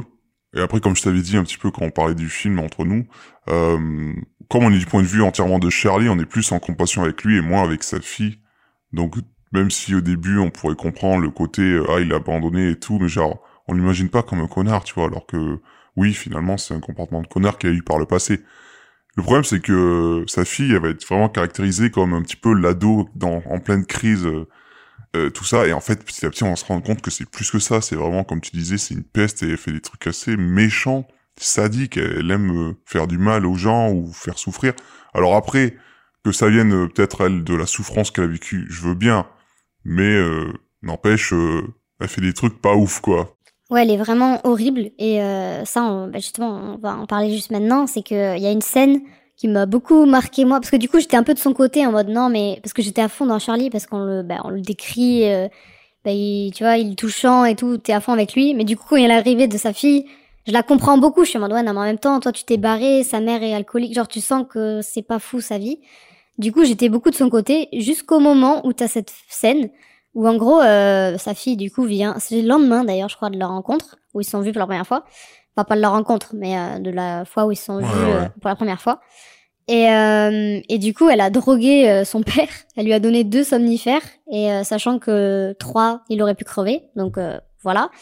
Mais euh, elle a bien dosé, elle savait ce qu'elle faisait, et euh, c'est encore limite plus flippant. Et du coup, bref, elle a drogué, et euh, il y avait le missionnaire, du coup, qui était venu la veille, qui est revenu, c'est euh, grâce à sa fille qui lui a dit de revenir à la même heure le lendemain, comme si elle avait un, une espèce de plan. Et euh, du coup, il y a une scène où on les voit, du coup, discuter euh, dans l'appartement de Charlie, et euh, elle, elle est en train de fumer de la, de la bœuf avec une pipe ou un truc comme ça. Elle dit « Ouais, tu veux fumer et tout euh, ?» Et euh, il dit « Non, non, moi j'ai un passé de fumeur et tout, je fumais tous les jours, euh, genre j'ai dû arrêter, euh, stop. » Et elle le force littéralement à fumer en mode « Non, non, vas-y, fume. » Déjà, elle le croit pas en mode « Ouais, c'est ça, euh, t'es religieux et tout, t'as rien fait. » Et bah, il est en mode « Bah si, je... voilà, enfin, juge pas euh, aussi. » Et euh, elle le force et en lui disant, genre, euh, elle lui fait du chantage littéralement « Ouais, si tu fais pas ça, je vais te dire euh, que tu m'as violée et tout, genre... Euh... » Et là, genre, j'étais bouche bée en mode « Non mais c'est, c'est quoi ça, genre... Euh... » Je sais pas, je j'étais pas prête à ce genre de méchanceté aussi cruelle. Déjà, de forcer un ancien bah un ancien fumeur à refumer, enfin genre c'est horrible, c'est mesquin, c'est je sais pas, c'est je sais pas, c'est machiavélique, je sais pas, c'est vraiment horrible, c'est comme si c'était le diable en personne. Et euh, et euh, du coup, bah il le fait parce qu'il a pas envie d'avoir des problèmes et il redemande d'ailleurs ouais, je peux retirer et tout. Enfin, c'est vraiment horrible. Euh, Comme moment, genre... Ouais, elle replonge une personne dans ses vices. Ouais, c'est... Je sais pas, il a un peu trouvé sa voie ou, euh, je sais pas, il est plus heureux comme ça et elle, elle lui replonge là-dedans. Et aussi, il y a un truc qu'on n'avait pas dit avant, c'est qu'elle prend des photos avec son téléphone de manière vraiment euh, intrusive et euh, irrespectueuse et malpolie, littéralement. Même de son père, elle a pris des photos de lui debout... Euh... Et, euh, et du coup, lui, elle l'a pris en photo quand il fumait euh, la pipe, euh, tout ça. On dirait les jeunes qui te prennent en fo- qui prennent tout en photo maintenant. Ils, ils...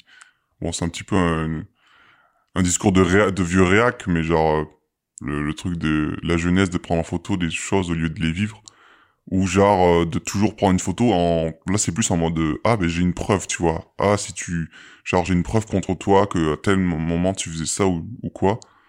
Et là, on découvre plus tard, ouais, notamment sur son Facebook, qui a mis des photos de son père.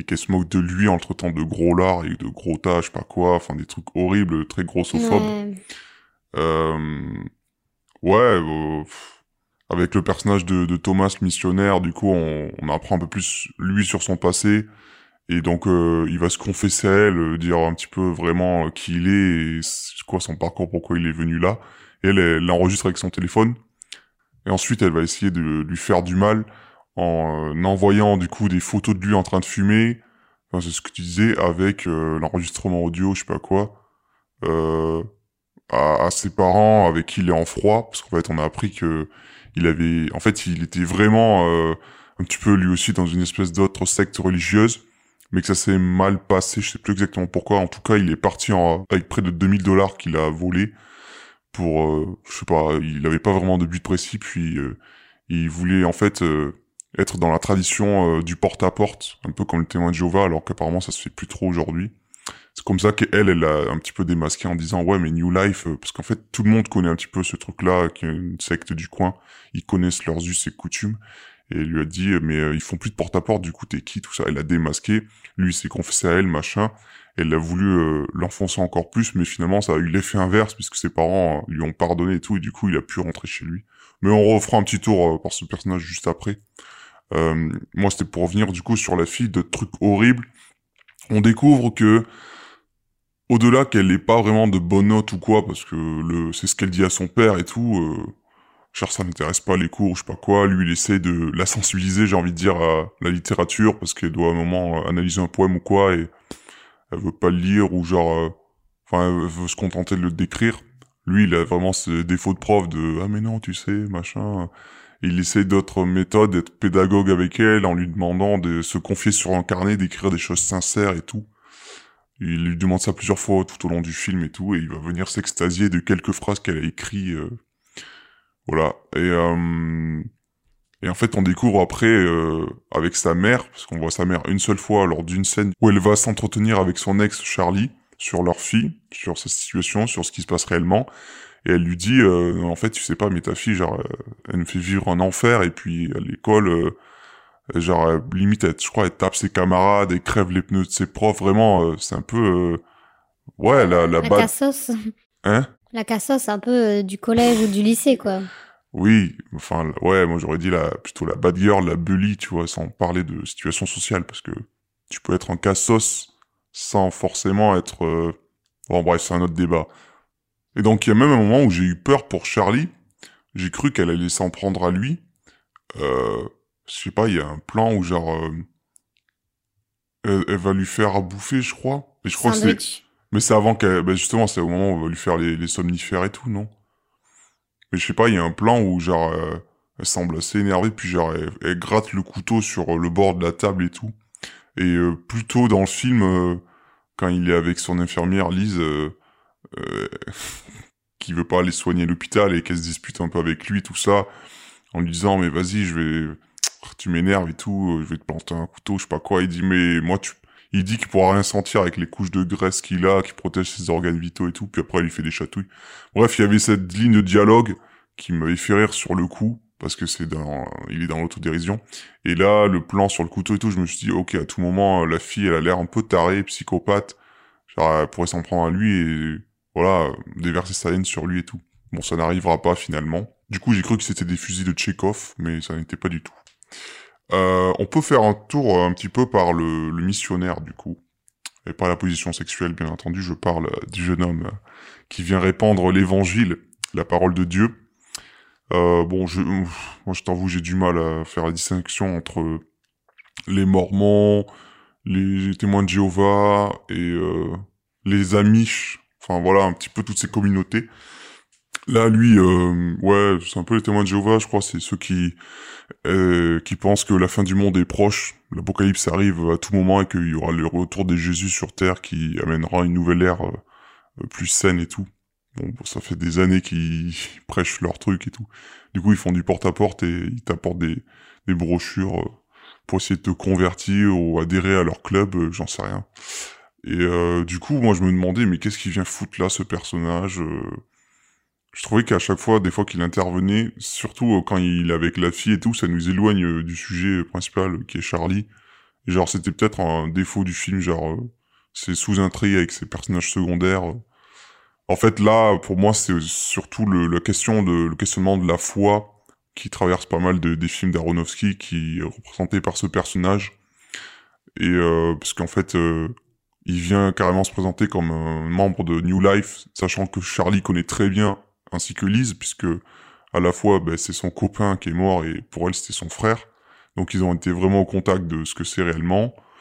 Mais il y a aussi pas mal de questionnements sur Dieu, euh, puisqu'en fait, lui, le, le missionnaire à fond dans son truc, il pense être euh, arrivé ici, mais pas par hasard, parce que c'est le dessein de Dieu de venir, euh, pour lui, de venir ici, d'être tombé sur Charlie et de pouvoir l'aider, en fait, euh, dans sa situation. Donc c'est pour ça qu'on va le voir plusieurs fois dans le film, euh, comme un peu un assistant de vie, j'ai envie de dire. À un moment, il va venir ramasser une clé qu'il avait fait tomber, ou enfin, voilà, quoi. Et du coup, en vrai, il est plutôt sympathique, même si peut-être qu'il cache son jeu vers la fin, quoi. Ouais, justement, à la fin, on apprend que... Moi, je suis d'accord, au début, j'étais un peu en mode... Ok, c'est... Pour moi, je le voyais en mode un gamin... Enfin, un peu matrixé par la religion, tu vois, genre, pour moi... Un... Là, il est adolescent, je dirais, et... Euh... Bah pour moi, il faut attendre quand même un âge un peu mature pour savoir si oui ou non tu y crois. Parce que t'as, si t'as toujours été bercé dans cette religion-là, bah forcément, tu vas y croire et tout, mais c'est après à toi, à un moment, de prendre tes ailes et de dire est-ce que tu crois vraiment ? Bah, si tu y crois, bah, c'est cool, ok. Et si tu y crois pas, bah, évolue, voilà. Donc pour moi, il est encore un peu euh, sous l'échelle de ses parents, en mode... Euh, à... Enfin, un peu matrixé, du coup, encore par ses parents, qui sont très religieux. Et, euh, et ouais, on apprend malheureusement, euh, mais c'était un peu sûr, en fait... Euh, que bah, forcément comme beaucoup de religions euh, bah, il est homophobe et genre euh, je me souviens d'une scène où euh, il parle du coup avec Charlie, je crois qu'ils sont que tous les deux ou ils sont que tous les deux et, euh, et du coup Charlie il parle de son passé un peu avec son, bah, son, son, son copain qui est du coup décédé à cause justement d'ailleurs de la religion parce que la religion l'interdisait cet amour là et euh, en gros euh, Thomas il lui dit de laisser tomber euh, sa nature en vrai entre guillemets Euh, pour Dieu, genre euh, pour que Dieu le sauve, il faut qu'il laisse tomber ça. Je sais pas si c'est clair ce que j'ai dit, mais je sais pas si tu te souviens de cette scène. Mais en gros, il lui dit de de faire comme euh, genre. Euh, en gros, il excuse-toi, dit. Excuse-toi, excuse-toi. Mmh. En mode t'as fait un péché, tu vois. T'as fait un, le bah, péché de l'amour. Il dit mon copain, il est mort parce qu'il m'a choisi au lieu de rester. Euh, il y a un truc comme ah ça. Ah oui, ouais, c'est exactement ça. Genre en gros, son copain est mort parce qu'il a choisi d'être avec lui. Et s'il avait choisi Dieu, il serait encore en vie, quoi. En gros, euh, s'il avait, pour moi, c'était en gros s'il n'est pas sorti avec un homme. Si t'es pas sorti avec un homme, ben, euh, il aurait pu vivre, tu vois. Genre, c'est, euh, pour moi, c'était un peu ça, tu mmh. vois, parce que euh, on est de ce genre de religion, quand c'est là, poussé à l'extrême, c'est pas forcément très ouvert d'esprit, on va dire, et euh, ça va être plutôt hétéronormé, quoi. Je pense que toutes les religions, c'est le cas. Oui, ça oui. sert à rien de dire cette religion. Oui, non, non, je veux pas dire, oui. En général. Pour moi, oui, voilà, toutes les religions, c'est souvent ça, euh, malheureusement. Et, euh, et oui, du coup, euh, après, il y a... Et cette... surtout que c'est le premier, il arrive et il voit euh, qu'il se branle. Ah et, oui, c'est vrai. Enfin, même si toi, tu disais que t'as pas remarqué, moi, je pense qu'il a remarqué parce qu'il a l'air un peu gêné, parce qu'il, voilà. Et, et qu'après, il a droit à la remarque où Charlie lui demande... Enfin, en gros, il a envie d'aider, d'aider, tout ça. Et euh, il demande qu'est-ce que je préfère pour vous aider. Et Charlie dit, ouais, tu pourrais faire un truc et tout. Et là, de suite, il croit qu'il veut lui faire des avances et qu'il veut coucher avec lui parce qu'il sait qu'il est attiré par les hommes. Et donc là, il le calme direct en mode, bah non, enfin, euh, non, il y aura rien, enfin, je suis pas du tout attiré par vous, vous inquiétez pas. Du coup, il y a un petit peu ce genre de comportement euh, qui sous-entend une espèce d'homophobie latente euh, qui sommeille en lui, quoi. Et qui se révèle, du coup, euh, dans la scène que tu décris là. Ouais, il y a une scène où, euh, du coup, il y a Charlie qui dit, ouais, on a, on a fait l'amour et tout. Euh... Puis on voit euh, Thomas qui est pas bien, on... oh, horrible et tout. Et genre euh, là il le répète Charlie. Enfin moi je sais, je, je sais pas, je trouvais ça beau ce, ce moment-là où genre Charlie il le ré, répète euh, cette phrase ouais on a fait l'amour, tu vois genre normal comme juste l'amour, tu vois genre euh, ouais t'as, t'as fait l'amour et genre on s'en bat les couilles. Et genre lui il est vraiment choqué, dégoûté et euh, on sent que je sais pas il y a beaucoup de choses. Euh... Enfin, c'était un peu trop, du coup il est vraiment. Euh, mais surtout il est dégoûté. aussi, il est dégoûté pas que par ça je pense, mais par euh... Bah, la, physique, la personne euh... qu'il est. Enfin, en fait, comme on disait, euh, même si a priori on pourrait juger l'homme sur son apparence, qui nous repousserait, on, en fait, on le trouve très attachant et on s'attache très vite. Et du coup, je pense que c'est un petit peu le cas de Thomas. Mais au final, il y a un petit peu son instinct primaire euh, qui ressort en mode euh, bah oui, je vous trouve répugnant tout ça. Euh, ce que vous êtes et ce que vous renvoyez comme image et ce que vous avez fait. Enfin voilà, c'est là que tout finit par ressortir. La vérité éclate, quoi. Le faux cul. Ah, et le ouais. faux cul. Donc là, j'ai fait, ok, Thomas, non. Thomas, next. Next. J'avais un espoir pour lui, tu vois, mais là, non, stop. Trop matrixé. Donc, au revoir Thomas. Euh, la foi, c'est pas pour tout de suite, en tout cas, pas pour Charlie. Euh, je voulais revenir, pour terminer, sur... Euh... Ah merde, j'ai oublié. Un truc sur la fille, c'était... Ah oui. Donc la fille, euh, on a appris qu'elle était euh, une petite connasse, une peste, horrible avec les gens, surtout avec sa famille, sa mère et son père, son entourage, de manière générale, sadique, prête à faire du mal aux gens. Et malgré ça, qu'est-ce qui se passe? Malgré qu'on dit ça à Charlie, eh bien lui, il est dans le déni, lui, il la trouve merveilleuse. Il la trouve géniale et il arrête pas de lui répéter « tu es parfaite, tout ça ». Il est en mode « oui, euh, j'aurais fait au moins une bonne chose dans ma vie et c'est toi, machin ». Genre, il est vraiment en mode euh, admiratif d'elle, alors qu'il la connaît pas, en fait. Et euh, moi, ouais, c'est ça que j'ai pris comme note. Euh, je sais plus qui c'est qui dit ça. Ah ben, c'est sa, son ex-femme qui lui dit euh, « t'as toujours été t- positive trop ». Et lui qui rétorque bah, « toi, t'es trop cynique ». Du coup, voilà, il est là pour compenser. Donc c'est peut-être aussi dans son caractère de, de base, quoi, d'être toujours très optimiste et très euh, plein d'espoir. Et, et donc là, le fait qu'il euh, veut pas voir euh, que sa fille, vraiment, euh, ça pourrait être dur. Enfin, je sais pas, elle le maltraite, elle se moque de lui ouvertement.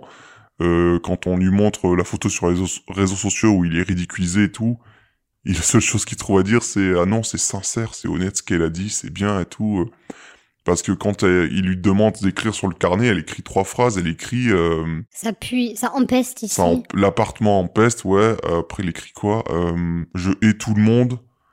Et un troisième truc, je sais plus. Et genre, lui, il lit les phrases et il compte sur ses, ses doigts comme si c'était euh, des cils, enfin, des vers. Un alexandrin ou je sais pas quoi. Ouais, ouais. J'ai compté, euh, je crois que ça faisait cinq ou six syllabes, comme si c'était écrit en rime. Enfin, je suis en mode, putain. Genre, il voit la beauté là où il n'y en aurait pas forcément. C'est ça qu'on peut trouver d'extraordinaire dans son personnage. Euh, pour moi, ça renvoie peut-être aussi au fait que c'est, c'est quelqu'un, une personne qui est maintenant emplie de culpabilité, qui a honte de lui-même.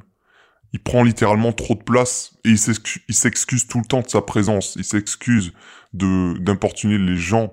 On le voit au début, au tout début avec Lise, la moindre chose qu'il fait et tout, et genre elle râle et tout, parce que normal, mais lui il est en mode pardon, pardon, désolé, désolé, il dit tout le temps désolé, excuse-moi et tout, euh, genre euh, toujours en limite en train de se recroqueviller comme un enfant et tout, parce que, ouais, genre sa personne, il sent que, il sent qu'il dérange, et il y a peut-être aussi pour ça que, enfin, il souhaiterait partir, quoi, euh, voilà, et c'est l'ordre naturel des choses pour lui, quoi. Mais pour moi, ouais, son comportement avec sa fille, le fait de, d'être aveuglé à ce point, de voir qu'elle, c'est pas normal, elle vire pas bien et tout, enfin, genre, c'est un peu un déni de, comme quoi ça serait sa faute, tu vois, et genre, il est tellement dans la culpabilité que, bah, il va être à fond à positiver, et genre, comment tu veux déstabiliser les gens qui sont méchants avec toi en étant hyper gentil avec eux, quoi. Il y a un peu cette position-là, je l'ai trouvée. T'en penses quoi? Ouais, je suis d'accord avec toi. Et pour moi aussi, c'est euh, aussi un côté de, ouais, de déni un peu, euh... enfin, je pense qu'il est sincèrement comme ça, où ça était de plus en plus pour un peu posi- positivité, du, pour un peu euh, prendre le positif de tout, parce qu'il a eu un passé compliqué et tout ça, comme on a pu voir. Donc maintenant, il essaye de voir un peu la beauté où elle est pour pouvoir tenir le coup, tu vois. Et genre euh, là, euh, une de ses dernières... Enfin, il sait qu'il va mourir, du coup, maintenant. Et genre, du coup, il voit sa fille un peu comme une enquête de rédemption, tu vois. Genre, euh, ouais. Il est vraiment en mode... Euh, bah, elle, euh, au moins, j'ai fait un truc bien, tu vois. Genre, il le répète sans cesse... Euh, c'est aussi un peu, pas égoïste, mais genre... Un petit peu, oui. Pour moi, un peu égoïste, dans le sens où tu vas penser à toi, qu'est-ce que tu fais de bien et tout. Bah, ton copain s'est suicidé, c'est pas, c'est pas fou. Et euh, t'as, t'as abandonné ta fille, mais du coup, là, t'essayes de trouver un truc avant de mourir, comme si tu vas un peu revoir tes derniers moments de joie euh, avant de mourir, tu vois. Là, c'est un peu, tu fais le bilan de ta vie, et il voit sa fille, il est en mode, bah, au moins, j'ai fait ça, tu vois. Du coup, il va que voir le meilleur en elle, alors que littéralement, c'est le contraire. Enfin, c'est... Elle est vraiment horrible, peste. Peut-être qu'elle a du fond, du bon fond euh, en elle, mais c'est pas du tout ce qui est montré. Et euh, du coup, je sais pas, c'est comme vraiment un parent qui aimerait beaucoup trop son enfant, mais un peu en se le forçant, tu vois, en mode non, mais c'est ma fille et tout. Euh, genre, il, pour moi, il perd un peu la boule avec, vis-à-vis de sa fille. Il l'idéalise beaucoup trop. Et c'est limite flippant, un peu, genre, euh, il dit, ouais, t'es, t'es, t'es sublime, t'es, t'es magnifique, t'es parfaite. Enfin, c'est des mots très forts, quand même, pour euh, une fille qui s'en bat les couilles et qui... Enfin, tu vois ce que je veux dire ? Pour moi, ouais, il y a deux moments qui le montrent vraiment. Enfin, il y a une scène et puis il y a euh, une volonté du personnage. La scène qui illustre ce que tu dis, c'est euh, vers la fin, il commence à délirer un petit peu, on dirait, avec son amie, euh, l'infirmière qui s'occupe de lui. Et il, il repense, du coup... Euh, Euh, à ce qu'elle a fait par rapport au, au jeune Thomas, là, le missionnaire, le fait qu'elle l'ait dénoncé à ses parents, et qu'en fait, ça a fait la situation inverse, et qu'il a pu être... En fait, c'est lui qui débarque en disant « Oui, votre fille, en fait, elle m'a sauvé, entre guillemets, euh, parce que maintenant, je suis réconcilié avec mes parents, donc je vais pouvoir rentrer à la maison. » Alors qu'elle a fait clairement un truc pour lui nuire. Et donc, lui, il est là, il répète dans sa tête euh, « Non, mais... Euh, » En fait, elle a fait ça pour, pour que ça marche et tout. Elle a trouvé l'adresse de ses parents et tout. Elle a téléphoné à ses parents. Elle a fait wow. une bonne action, en fait. Genre, c'est ça. Comme si c'était une enquêtrice, tu vois, en mode... Ouais, a... Surtout, il l'a qualifiée de très intelligente et tout, en mode limite surdouée, ouais. Tu vois, un peu, genre qui comprend pas l'école, mais... Enfin, pas qui comprend pas l'école, mais genre que l'école, c'est en dessous d'elle, tu vois. Elle est inadaptée. Elle est...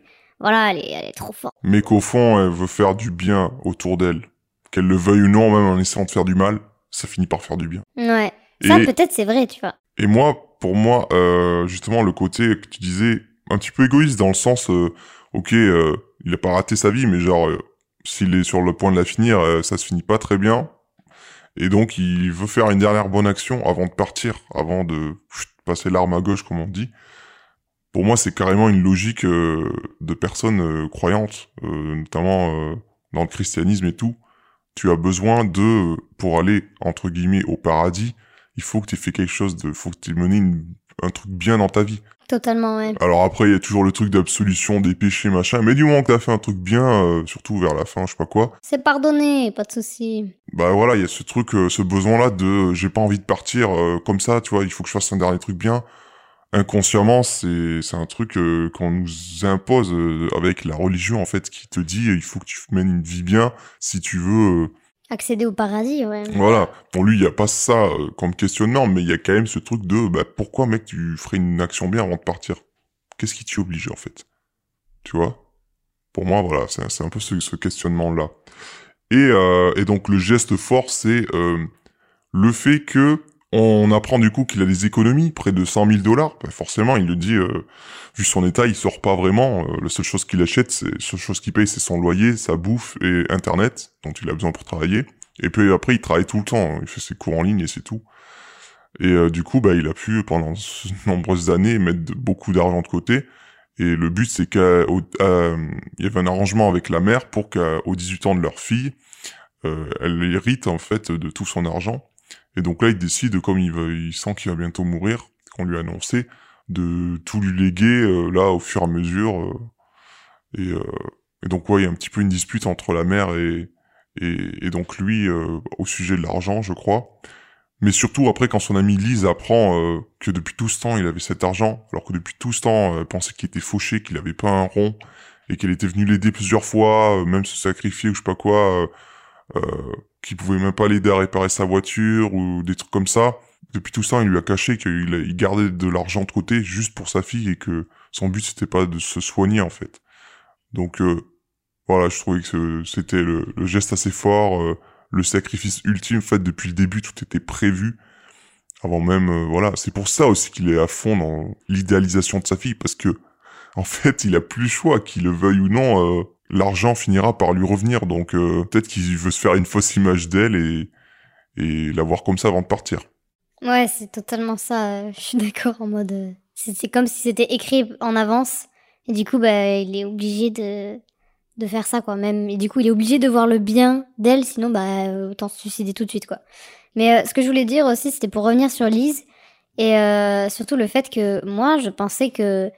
Ben, la base de leur relation, bon, on a on a su plus tard que oui, c'était grâce au, à son copain qui du coup était son frère, donc on, on imagine qu'ils se sont rencontrés comme ça.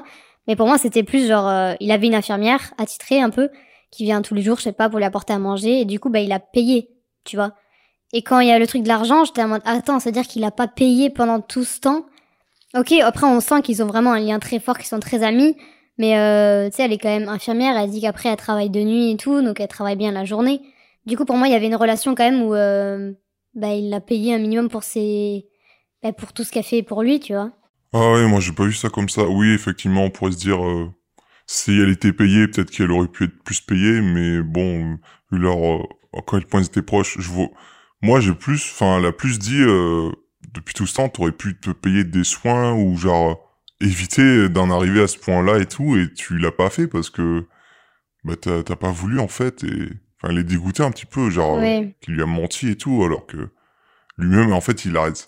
En fait s'il l'avait dit peut-être dès le début, bah euh, non mais j'ai pas envie de me soigner et tout, euh, genre elle en fait c'est comme si tu voyais ton ami qui qui était en train de mourir à petit feu, tu vois, son état empire depuis à chaque fois, et toi tu peux juste le soutenir moralement et l'accompagner, et tu vois qu'il se dégrade, alors que, littéralement, il aurait les moyens d'arranger ça et tout.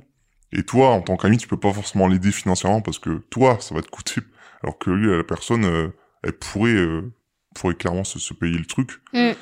Moi, je l'ai plus vu comme ça, tu vois, en mode oui, non, trahison, ça, elle hein, parle de ça. Hein. C'est ça, c'est juste que, ben moi, ma première pensée, je sais qu'il m'est venue par l'esprit, c'est qu'ah ouais, elle, il, le, il la paye même, même pas, tu vois. Au moins, au début, tu vois, peut-être qu'à la fin, il la payait plus parce que bah, ils sont devenus amis, littéralement.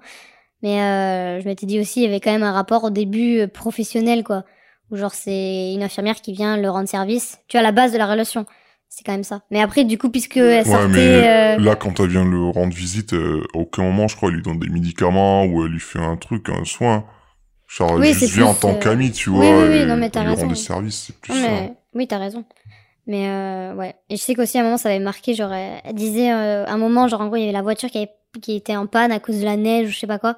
Et que du coup, elle a dû se taper euh, tout le chemin avec les courses, euh, toute seule. Et t'es là, même ça et tout, tu m'as laissé dans la merde et tout. Genre, j'ai dû moi-même marcher des kilomètres et tout.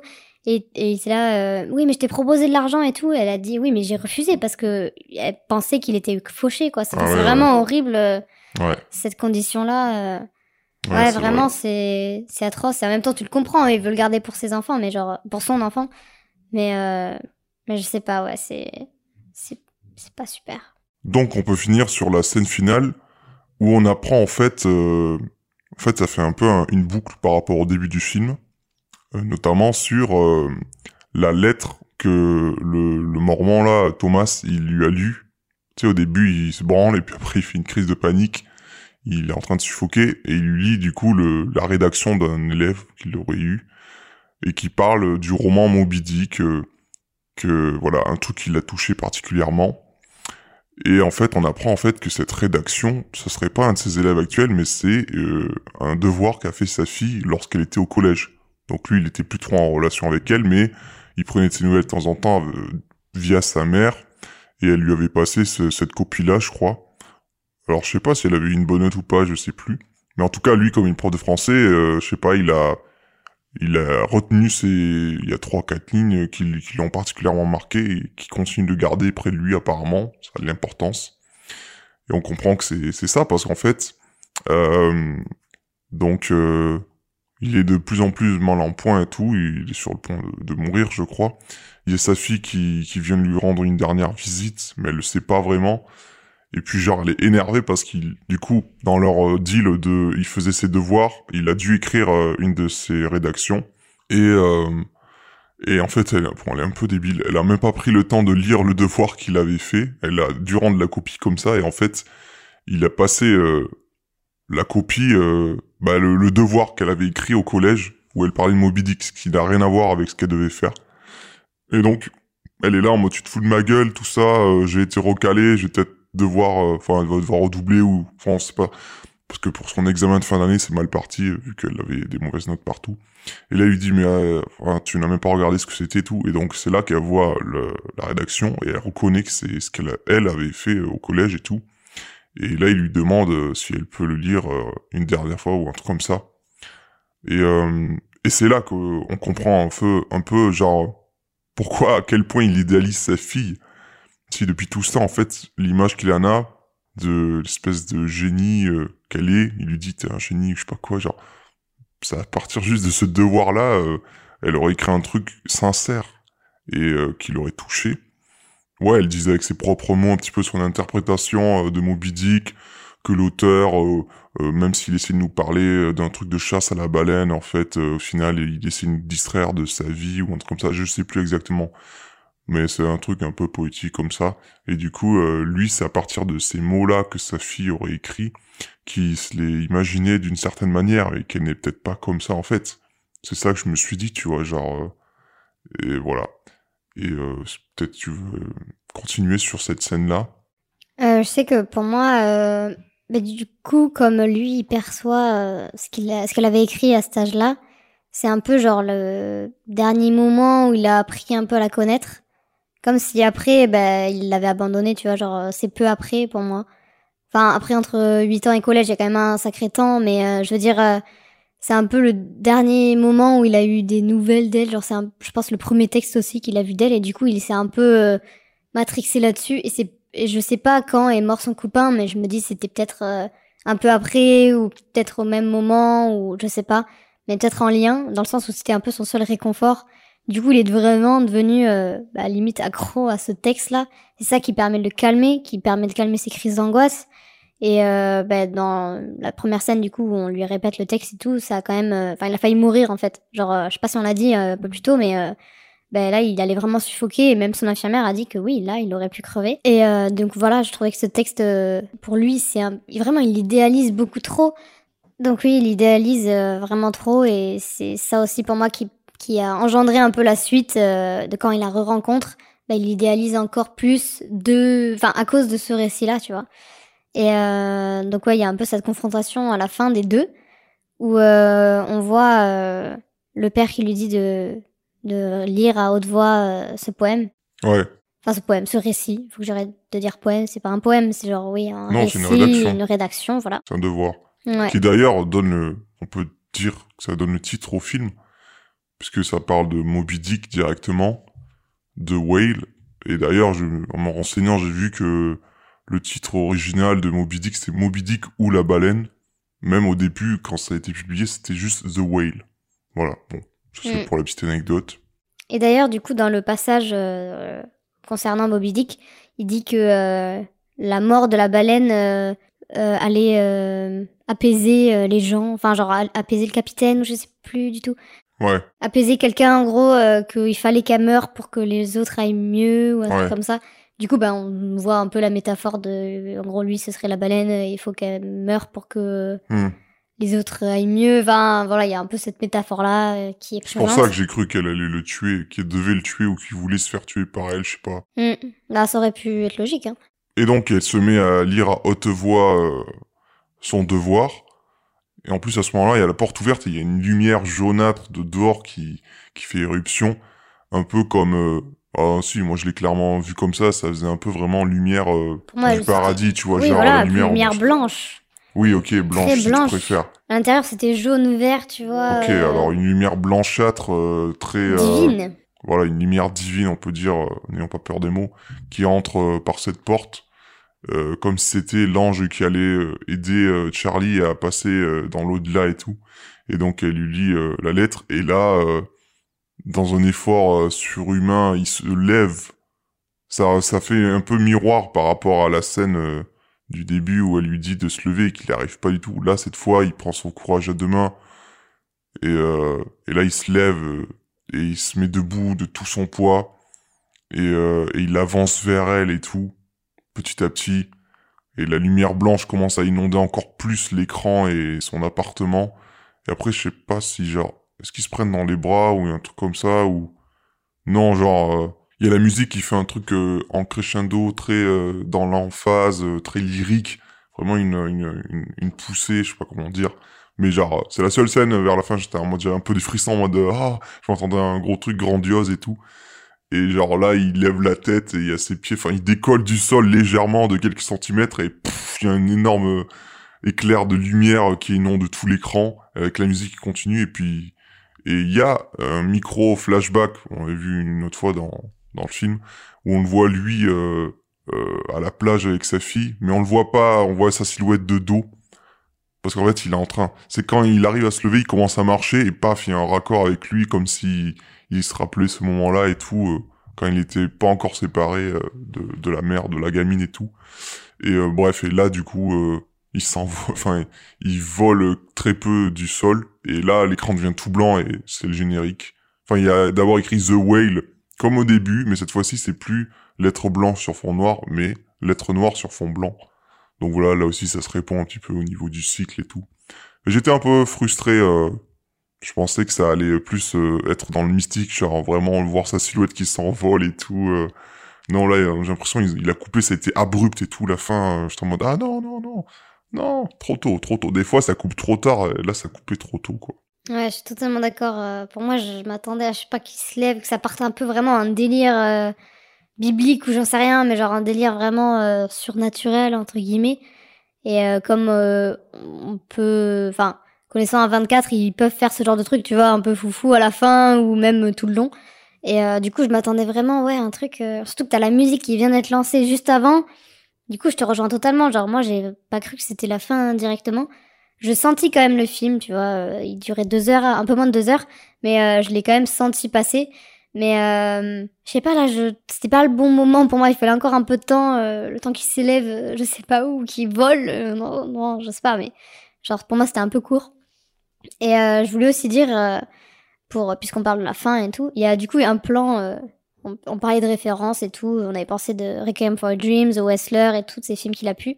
Ah oui, parce qu'on n'a pas, on l'a pas évoqué, mais rapidement, ouais, il ressemble beaucoup à The Wrestler parce que on est sur... Euh... un homme qui va essayer de renouer contact avec sa fille alors qu'ils sont plus en contact depuis des années. Un père qui l'a abandonné, euh, comme The Wrestler. Ouais, c'est ça. Sauf que là, on remplace le catch par euh, un mec gros qui mange, quoi. Ouais. En soi, euh, on est américain, quoi. Les Américains, c'est vrai, c'est le catch ou la bouffe, j'ai l'impression. Non, mais stop. Tu peux pas voilà. dire ça. Je te laisse euh, redire ta référence. Oui, euh, moi, bah, voilà. C'est juste... Euh... En gros, t'as la scène où il se lève, ou un peu la scène euh, fantasmée, où du coup il se lève enfin de son canapé, on sait pas vraiment si peut-être c'est vrai, si c'est faux, tu vois. Ah oui. Et, euh, et du coup t'as un fameux plan où on voit son pied, genre tenir son poids, et genre euh, ça, ça m'a fait directement penser à Wall-E, où t'as vraiment une scène comme ça, où genre c'est vers la fin du film, et euh, du coup t'as les humains euh, qui sont vivent dans l'espace et tout maintenant, qui sont tous euh, assez... Euh, américains. Assez de forte corpulence. Et du coup, qu'ils ne bougent pas du tout, ils sont toujours sur un siège qui les déplace où ils veulent, tu vois, donc ils ne, ils ne se lèvent plus, ils ne font plus rien, ils font plus aucun sport, et ils se lèvent même plus, quoi. Ils sont toujours assis. Et du coup, t'as la scène à la fin où t'as le capitaine qui se lève enfin de son siège, et t'as du coup un fameux plan sur son pied, genre un gros plan sur son pied qui, bah, qui met le pied au sol, quoi. Et euh, qui se met à marcher, et c'est exactement la même démarche qu'a euh, Charlie dans, bah, dans The Whale, euh, genre une marche un peu robotique, parce que forcément chaque pas est douloureux et nécessite un effort euh, important. C'est un petit peu comme un bébé qui apprend à marcher. Exactement, hein. Exactement. Et même dans Wall-E, genre on voit ça un peu, genre euh, tu sais, genre il se lève et tout. Mais pour moi, euh, bon, je sais pas si si c'est une référence qu'ils ont fait, mais vraiment, euh, moi j'ai pensé directement à à Wall-E, genre c'est vraiment la scène. Et dans Wall-E, en plus t'as une musique très épique qui va euh, qui va souligner euh, ça. Et t'as vraiment les mêmes enchaînements, genre il fait, tu sais, il marche pas non plus des masses, tu vois, il marche genre quoi, deux, trois pas, exactement comme The Whale. Du coup, euh, moi j'étais là, ah, oh, Wall-E et tout. Voilà, c'est tout. Eh bien, merci pour cette référence de, de qualité. C'est trop bien Wall-E. Allez regarder Wall-E si vous l'avez pas vu. D'ailleurs, euh, The Whale, Wall-E. Ah, euh, euh, euh, coïncidence, hein, quand même. Ça ressemble beaucoup. Ça ressemble The beaucoup. Wall-E. The Wall-E. Yes. Euh, et Eve, en plus. Il y a la, il y a deux robots, tu sais, une histoire d'amour de robots. Ok, d'accord. Il y a Wall-E et Eve. Quel est le et rapport euh, avec The Whale? Bah, la, la religion, tout ça. Merci beaucoup pour cette analyse de qualité. Je pense qu'on peut conclure sur ce film, faire le petit bilan, ton avis général sur le film et la traditionnelle note sur dix que tu lui donnerais. Alors, euh, du coup, bah, le film, j'ai généralement très bien aimé. Après, je m'attendais peut-être plus que, que ça allait partir en mode, euh, pas horreur, mais euh, un peu descente aux enfers. Genre quand il y a, du coup, on avait parlé vite fait, mais d'une scène où il se, il se goinfre et tout, il mange euh, à fond. Je pensais que ça allait durer peut-être plus longtemps et qu'on allait vraiment descendre euh, dans le mal avec lui. Et au final, pas du tout, c'est juste, euh, on suit euh, bah, ses derniers instants. Et c'est pas forcément une descente aux enfers, c'est pas plus rapide ou moins rapide, c'est juste sa descente, euh, voilà. Mais je m'attendais à ce que vraiment ça devienne dégueulasse, genre euh, vraiment ignoble comme on peut le voir des fois dans les trucs A vingt-quatre, un peu horreur, euh, je sais pas. Un petit peu comme dans Mother où euh, ça part... Ça part euh, en couille, ouais. Ça part vers la fin vraiment euh, dans un film de guerre au milieu d'une maison et c'est horrible et enfin, t'as des images qui te marquent parce que... Au début, t'as le ça... bébé, là. Ouais, ouais, notamment. Mais oui, t'as, t'as des cadavres partout, t'as des barbelés, ça se transforme en camp de concentration alors qu'avant c'était un salon, enfin c'est n'importe quoi. Ouais, ça aurait pu partir dans, dans cet aspect-là, vraiment, le côté gargantuesque du personnage et tout, que il se laisse aller, que chez lui ça devient une énorme porcherie. Euh... Ouais, ouais, je vois, je vois. Et d'ailleurs, euh, en parlant de ça, euh, ça m'a fait penser à un, un long-métrage d'animation, euh, The House, qui était euh, disponible sur euh, Netflix, et euh, enfin, qui l'est toujours, je crois. Et en gros, c'est, euh, c'est trois courts-métrages dans un film. Et, euh, et là, ça serait euh, en référence avec le deuxième sur les cafards euh, dans la maison. Et il y a une scène à la fin euh, où oui, on retrouve un peu ce côté euh, goinfre où on se remplit le, le, le ventre et tout, genre euh, ouais, une sorte de, de vraiment d'addiction où genre tu peux pas t'enlacer et c'est pas beau à voir, euh, c'est vraiment horrible. Du coup, ça m'a fait penser à cette scène-là de ce de ce film-là, The House. Et, euh, et voilà, donc bref, j'ai beaucoup aimé ce film, même si du coup je m'attendais peut-être à un truc différent, donc je sais que j'ai tendance des fois à bloquer en mode non, j'ai mon idée, ça va finir comme ça, et en fait non, donc faut juste que j'arrête de faire ça. Mais sinon, généralement, je l'ai beaucoup aimé, et euh, comme note, je dirais euh, sept virgule cinq, sept sur, non, sept sur dix, sept sur dix. Ah ouais ? sept virgule cinq. C'est pas beaucoup aimé ça, c'est genre ah, si, pour moi, c'est moyen beaucoup plus. Aimé. Hein. Non, pour moi, c'est beaucoup aimé. C'est pour juste moi, que... t'aimes beaucoup un truc, c'est minimum huit. Bah moi, je suis plus compliquée. C'est juste c'est D'accord. un sujet qui va moins me toucher et, euh... et que je vais moins... Je sais pas, genre je suis... j'ai beaucoup Alors, aimé, mais pour moi, si sept virgule cinq, c'est une bonne note. Tu as mis beaucoup de références. Le film n'était pas vraiment ce que tu voulais voir, mais ça, c'est compliqué. Mais tu l'as quand même bien aimé.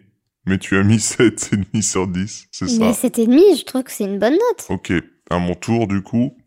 Alors, euh... moi c'est à peu près ce à quoi je m'attendais pour le coup. C'est pour ça que je t'ai montré avant The Wrestler. Euh, du coup ça te permettait de voir un autre film de lui. Du coup t'as presque tout vu.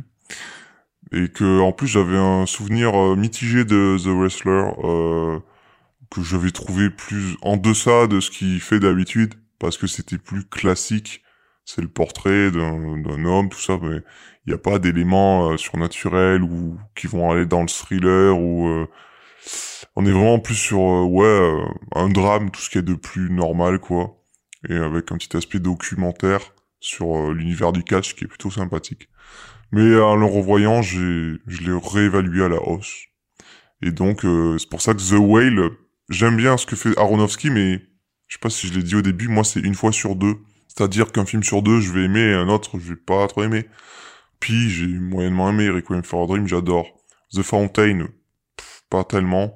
Euh, The Wrestler, du coup, un peu plus. Euh, mais Black Swan surtout, encore mieux, encore plus, pardon. Euh, après, on a eu Noé, pff, moi je suis passé à côté. Mother, au début, j'ai détesté, et après j'ai adoré. Quand j'ai compris de quoi ça parlait. Et donc là, The Whale, euh, alors est-ce que j'aime ou est-ce que j'aime pas ? En fait, si, j'aime plutôt bien. Mais voilà, j'étais pas particulièrement excité par le projet. Je me demandais euh, qu'est-ce que ça allait, de quoi ça allait nous parler, parce que effectivement, les bandes annonces en dévoilaient pas trop, mais on voyait un homme obèse euh, qui a des difficultés avec euh, sa fille et tout. J'étais en mode bon, euh, ok, ça va nous dire quoi en plus de ça euh, Du coup, je me disais, est-ce que ça va partir en délire comme toi un peu euh, Après, en voyant les images, je n'ai pas du tout pensé à ça. Enfin, en voyant les images promotionnelles. Donc, euh, au final, euh, plutôt plutôt content du, du résultat. J'avais même oublié que c'était une pièce de théâtre. Je m'en suis rappelé au milieu du film. Parce que le procédé, là, de huis clos euh, dans l'appartement, le fait qu'il n'y ait que des gens qui viennent le voir... Enfin, je sais pas, je trouvais que c'était justifié par le fait que le personnage est limité dans ses déplacements. Donc, euh, on est entièrement de son point de vue et c'est totalement justifié. Et il arrive à rendre ça intéressant, pas du tout euh, ce qu'on pourrait appeler du théâtre filmé. Euh, comme ça aurait pu être le cas euh, avec euh, euh, précédemment le film The Son ou The Favor. Et donc euh, pour une note, euh, moi je mettrais euh, pas tout à fait euh, dix sur dix, mais euh, huit virgule cinq, neuf, neuf sur dix. Ouais, franchement, et puis la performance de l'acteur et le travail euh, des maquilleurs prothésistes, euh, vraiment, euh, Euh, il a su faire corps vraiment avec son, son costume et euh, ça l'a pas gêné dans sa performance. Tout passait par son regard, euh, mais également, enfin, je sais pas, euh, sa manière d'être, euh, la manière dont il se comporte euh, à l'intérieur. C'est vraiment crédible et ouais, on y croit à fond, quoi. Ouais, c'est vrai. Peut-être que maintenant, je la rehausserais à huit. C'est trop tard. Ok. C'est trop tard. Pour son jeu d'acteur, vraiment ça, vraiment chapeau, tu vois. Mais euh, c'est juste pour l'histoire, il y a des trucs... Euh, il n'y a pas de problème, il n'y a pas de problème. Voilà. Ouais, pas, non, non, mais du honte. Coup, j'avais dit sept cinq. Oui, okay. sept cinq. Et euh, oui, je sais que moi, euh, ça me fait penser à un, un moment où, genre, en gros, je m'imaginais le film, enfin, quand on parlait des attentes et tout, j'avais vraiment quasiment rien vu dessus, j'ai juste vu l'affiche avec lui, et euh, j'ai entendu que, ouais, pour les prothèses et tout, euh, et euh, bah, avec le titre The Whale. En fait, je me suis imaginé aussi un film qui allait vraiment partir en couille. Genre, en gros, ça aurait été un mec, euh, bah, pareil, avec son histoire, euh, sa fille ad- adolescente, tout ça, il y a des problèmes. Mais que, en gros, au fur et à mesure, il se transforme en baleine. Genre, euh, et après, tu vois, qu'il retrouve euh, bah, sa paix et sa vie dans l'océan. Tu vois, genre vraiment un truc euh, totalement perché. Et limite, là, en en parlant, je trouve ça trop bien comme idée. Qui se libère et tout. Enfin, genre, euh, je sais pas. Wow. Ouais, ouais, ça ouais. Ça a été super euh, poétique. Ouais, ouais, un qui... truc un peu perché où euh, ouais, petit à petit, ouais. Un peu le body horror aussi, où, genre dans le sens où bah, son ouais. corps vraiment se transforme et mmh. devient une baleine. Et genre, je sais pas, il détruit son appart, par exemple. Ah, et, ouais. et... Parce que moi aussi, je sais pas pourquoi. Après, non, je sais pourquoi. C'est vu le titre. J'imaginais, euh, j'ai vu la bande-annonce et tout. Mais pour moi, c'est un appartement euh, proche de la, de la plage. Vraiment au bord, limite, de la plage. Et du coup, ben, bah, euh, que... Euh, quand il se transformerait en baleine, bah, il pourrait euh, ramper jusqu'à la, à l'océan, tu vois, et, et nager là-bas, enfin revivre sa vie. Euh. Enfin, je sais que j'ai eu... Euh... C'est pour ça que j'avais bien envie de voir le film, même si je m'en doutais que ça allait pas du tout être ça. Hein. Mais juste, je sais pas, je... juste l'affiche, les peu d'éléments que j'ai vus, j'ai directement pensé à ce genre d'idée. Et euh, je trouvais ça génial. Euh... Enfin, ce serait bien. Faudrait faire un film comme ça. Ok, super. Merci Quentin Dupieux de nous avoir pitché votre prochain film. Ah, mais qu'est-ce que j'entends ? On dirait que bébé a faim. Ah mince, le lait de son biberon est froid. Attends, je vais aller le réchauffer au micro-ondes une minute. Le temps pour toi de nous parler du nouveau film de la franchise Scream, Scream six, réalisé par les mêmes réalisateurs que le précédent opus, qui s'appelait Scream, mais qui était en fait Scream cinq. Voilà, essayez de suivre. Euh, donc réalisé par Tyler Gillett, comme la marque de rasoir, et Matt Bettinelli-Holpin. En vrai, on s'en bat les couilles. Depuis que Wes Craven est dead, la franchise part à volo. Mais ça, ce n'est pas à moi de le dire.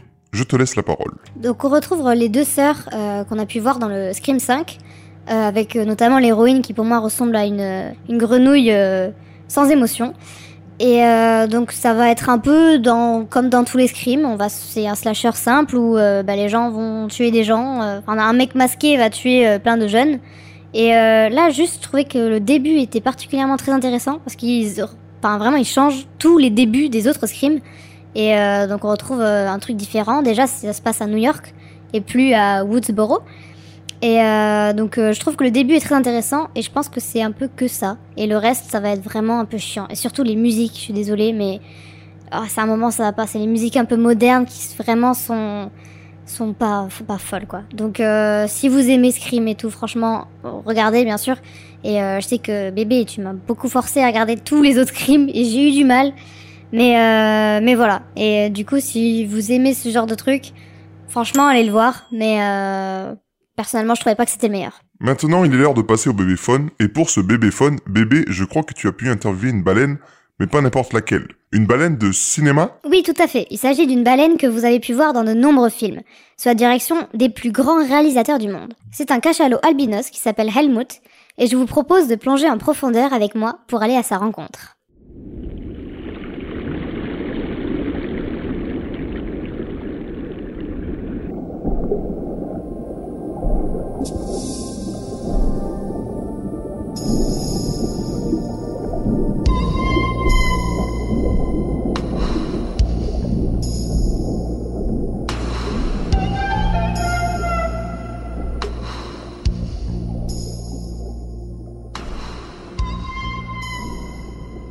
Bonjour Helmut, merci d'être avec nous. Tout d'abord, je vois votre carrière, c'est, c'est assez impressionnant. Oui, j'ai eu la chance de jouer dans de nombreux films, surtout des documentaires, mais pas mal de fiction aussi. J'ai fait tous les Pinocchio essentiellement, les quelques Moby Dick, J'ai aussi joué dans cette bouse de Ron Howard au cœur de l'océan. On s'est fighté pas mal avec Chris Hemsworth. Mais maintenant, on est très bons potes. Il vient boire des coups à la maison de temps en temps. Ah oui, j'espère qu'il a pas trop bu la tasse. et, et donc, vous avez de nouveaux projets à l'horizon ?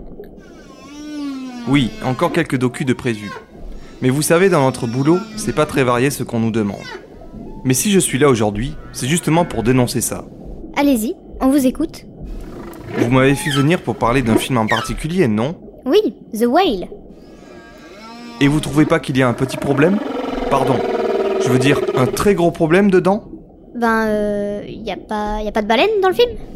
Exactement. Enfin, c'est juste le titre, et par analogie, on peut considérer que c'est le personnage de Brendan Fraser qui serait la baleine, et ça semble évident quand même.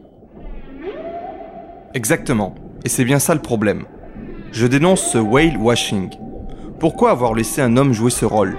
Alors qu'il y a des baleines comme moi qui seraient parfaites pour l'incarner. Vous trouvez ça juste, vous, comme discrimination ? Déjà qu'on est en voie d'extinction, alors si en plus on nous prend notre boulot ? Oui, mais... mais enfin, vous pouvez pas dire... Euh... Dans le film, il n'y a pas vraiment de baleine. C'est comme euh, une, une métaphore. Et il y a quand même quelques références au livre Moby Dick qui pourraient... Euh... Parlons-en de ces citations directes au torchon de Melville. Les cachalots méchants, c'est pas un peu caricatural, ça ? Les baleiniers érigés en héros alors qu'ils ont commis un vrai génocide de notre espèce ? Génocide ? Vous employez quand même des mots forts. Ah oui ? Parce que c'est peut-être votre mère qu'on a tuée pour faire du savon avec la graisse de son cul ? Euh, je... Et ce connard d'Aronofsky, vous croyez qu'il va me lâcher des droits d'auteur pour son film ? Non, parce que c'est bien beau de citer Moby Dick, mais c'est quand même moi l'inspiration directe du bouquin à la base. Oula, ça tangue ! Désolé, chers auditeurs, je ne pensais pas que l'interview sombrerait à ce point. Je vous dis à la prochaine et n'oubliez pas de regarder la composition de votre baume à lèvres avant de l'acheter.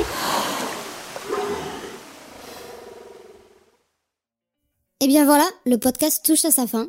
C'était Bébé, qu'est-ce qu'on regarde ce soir ?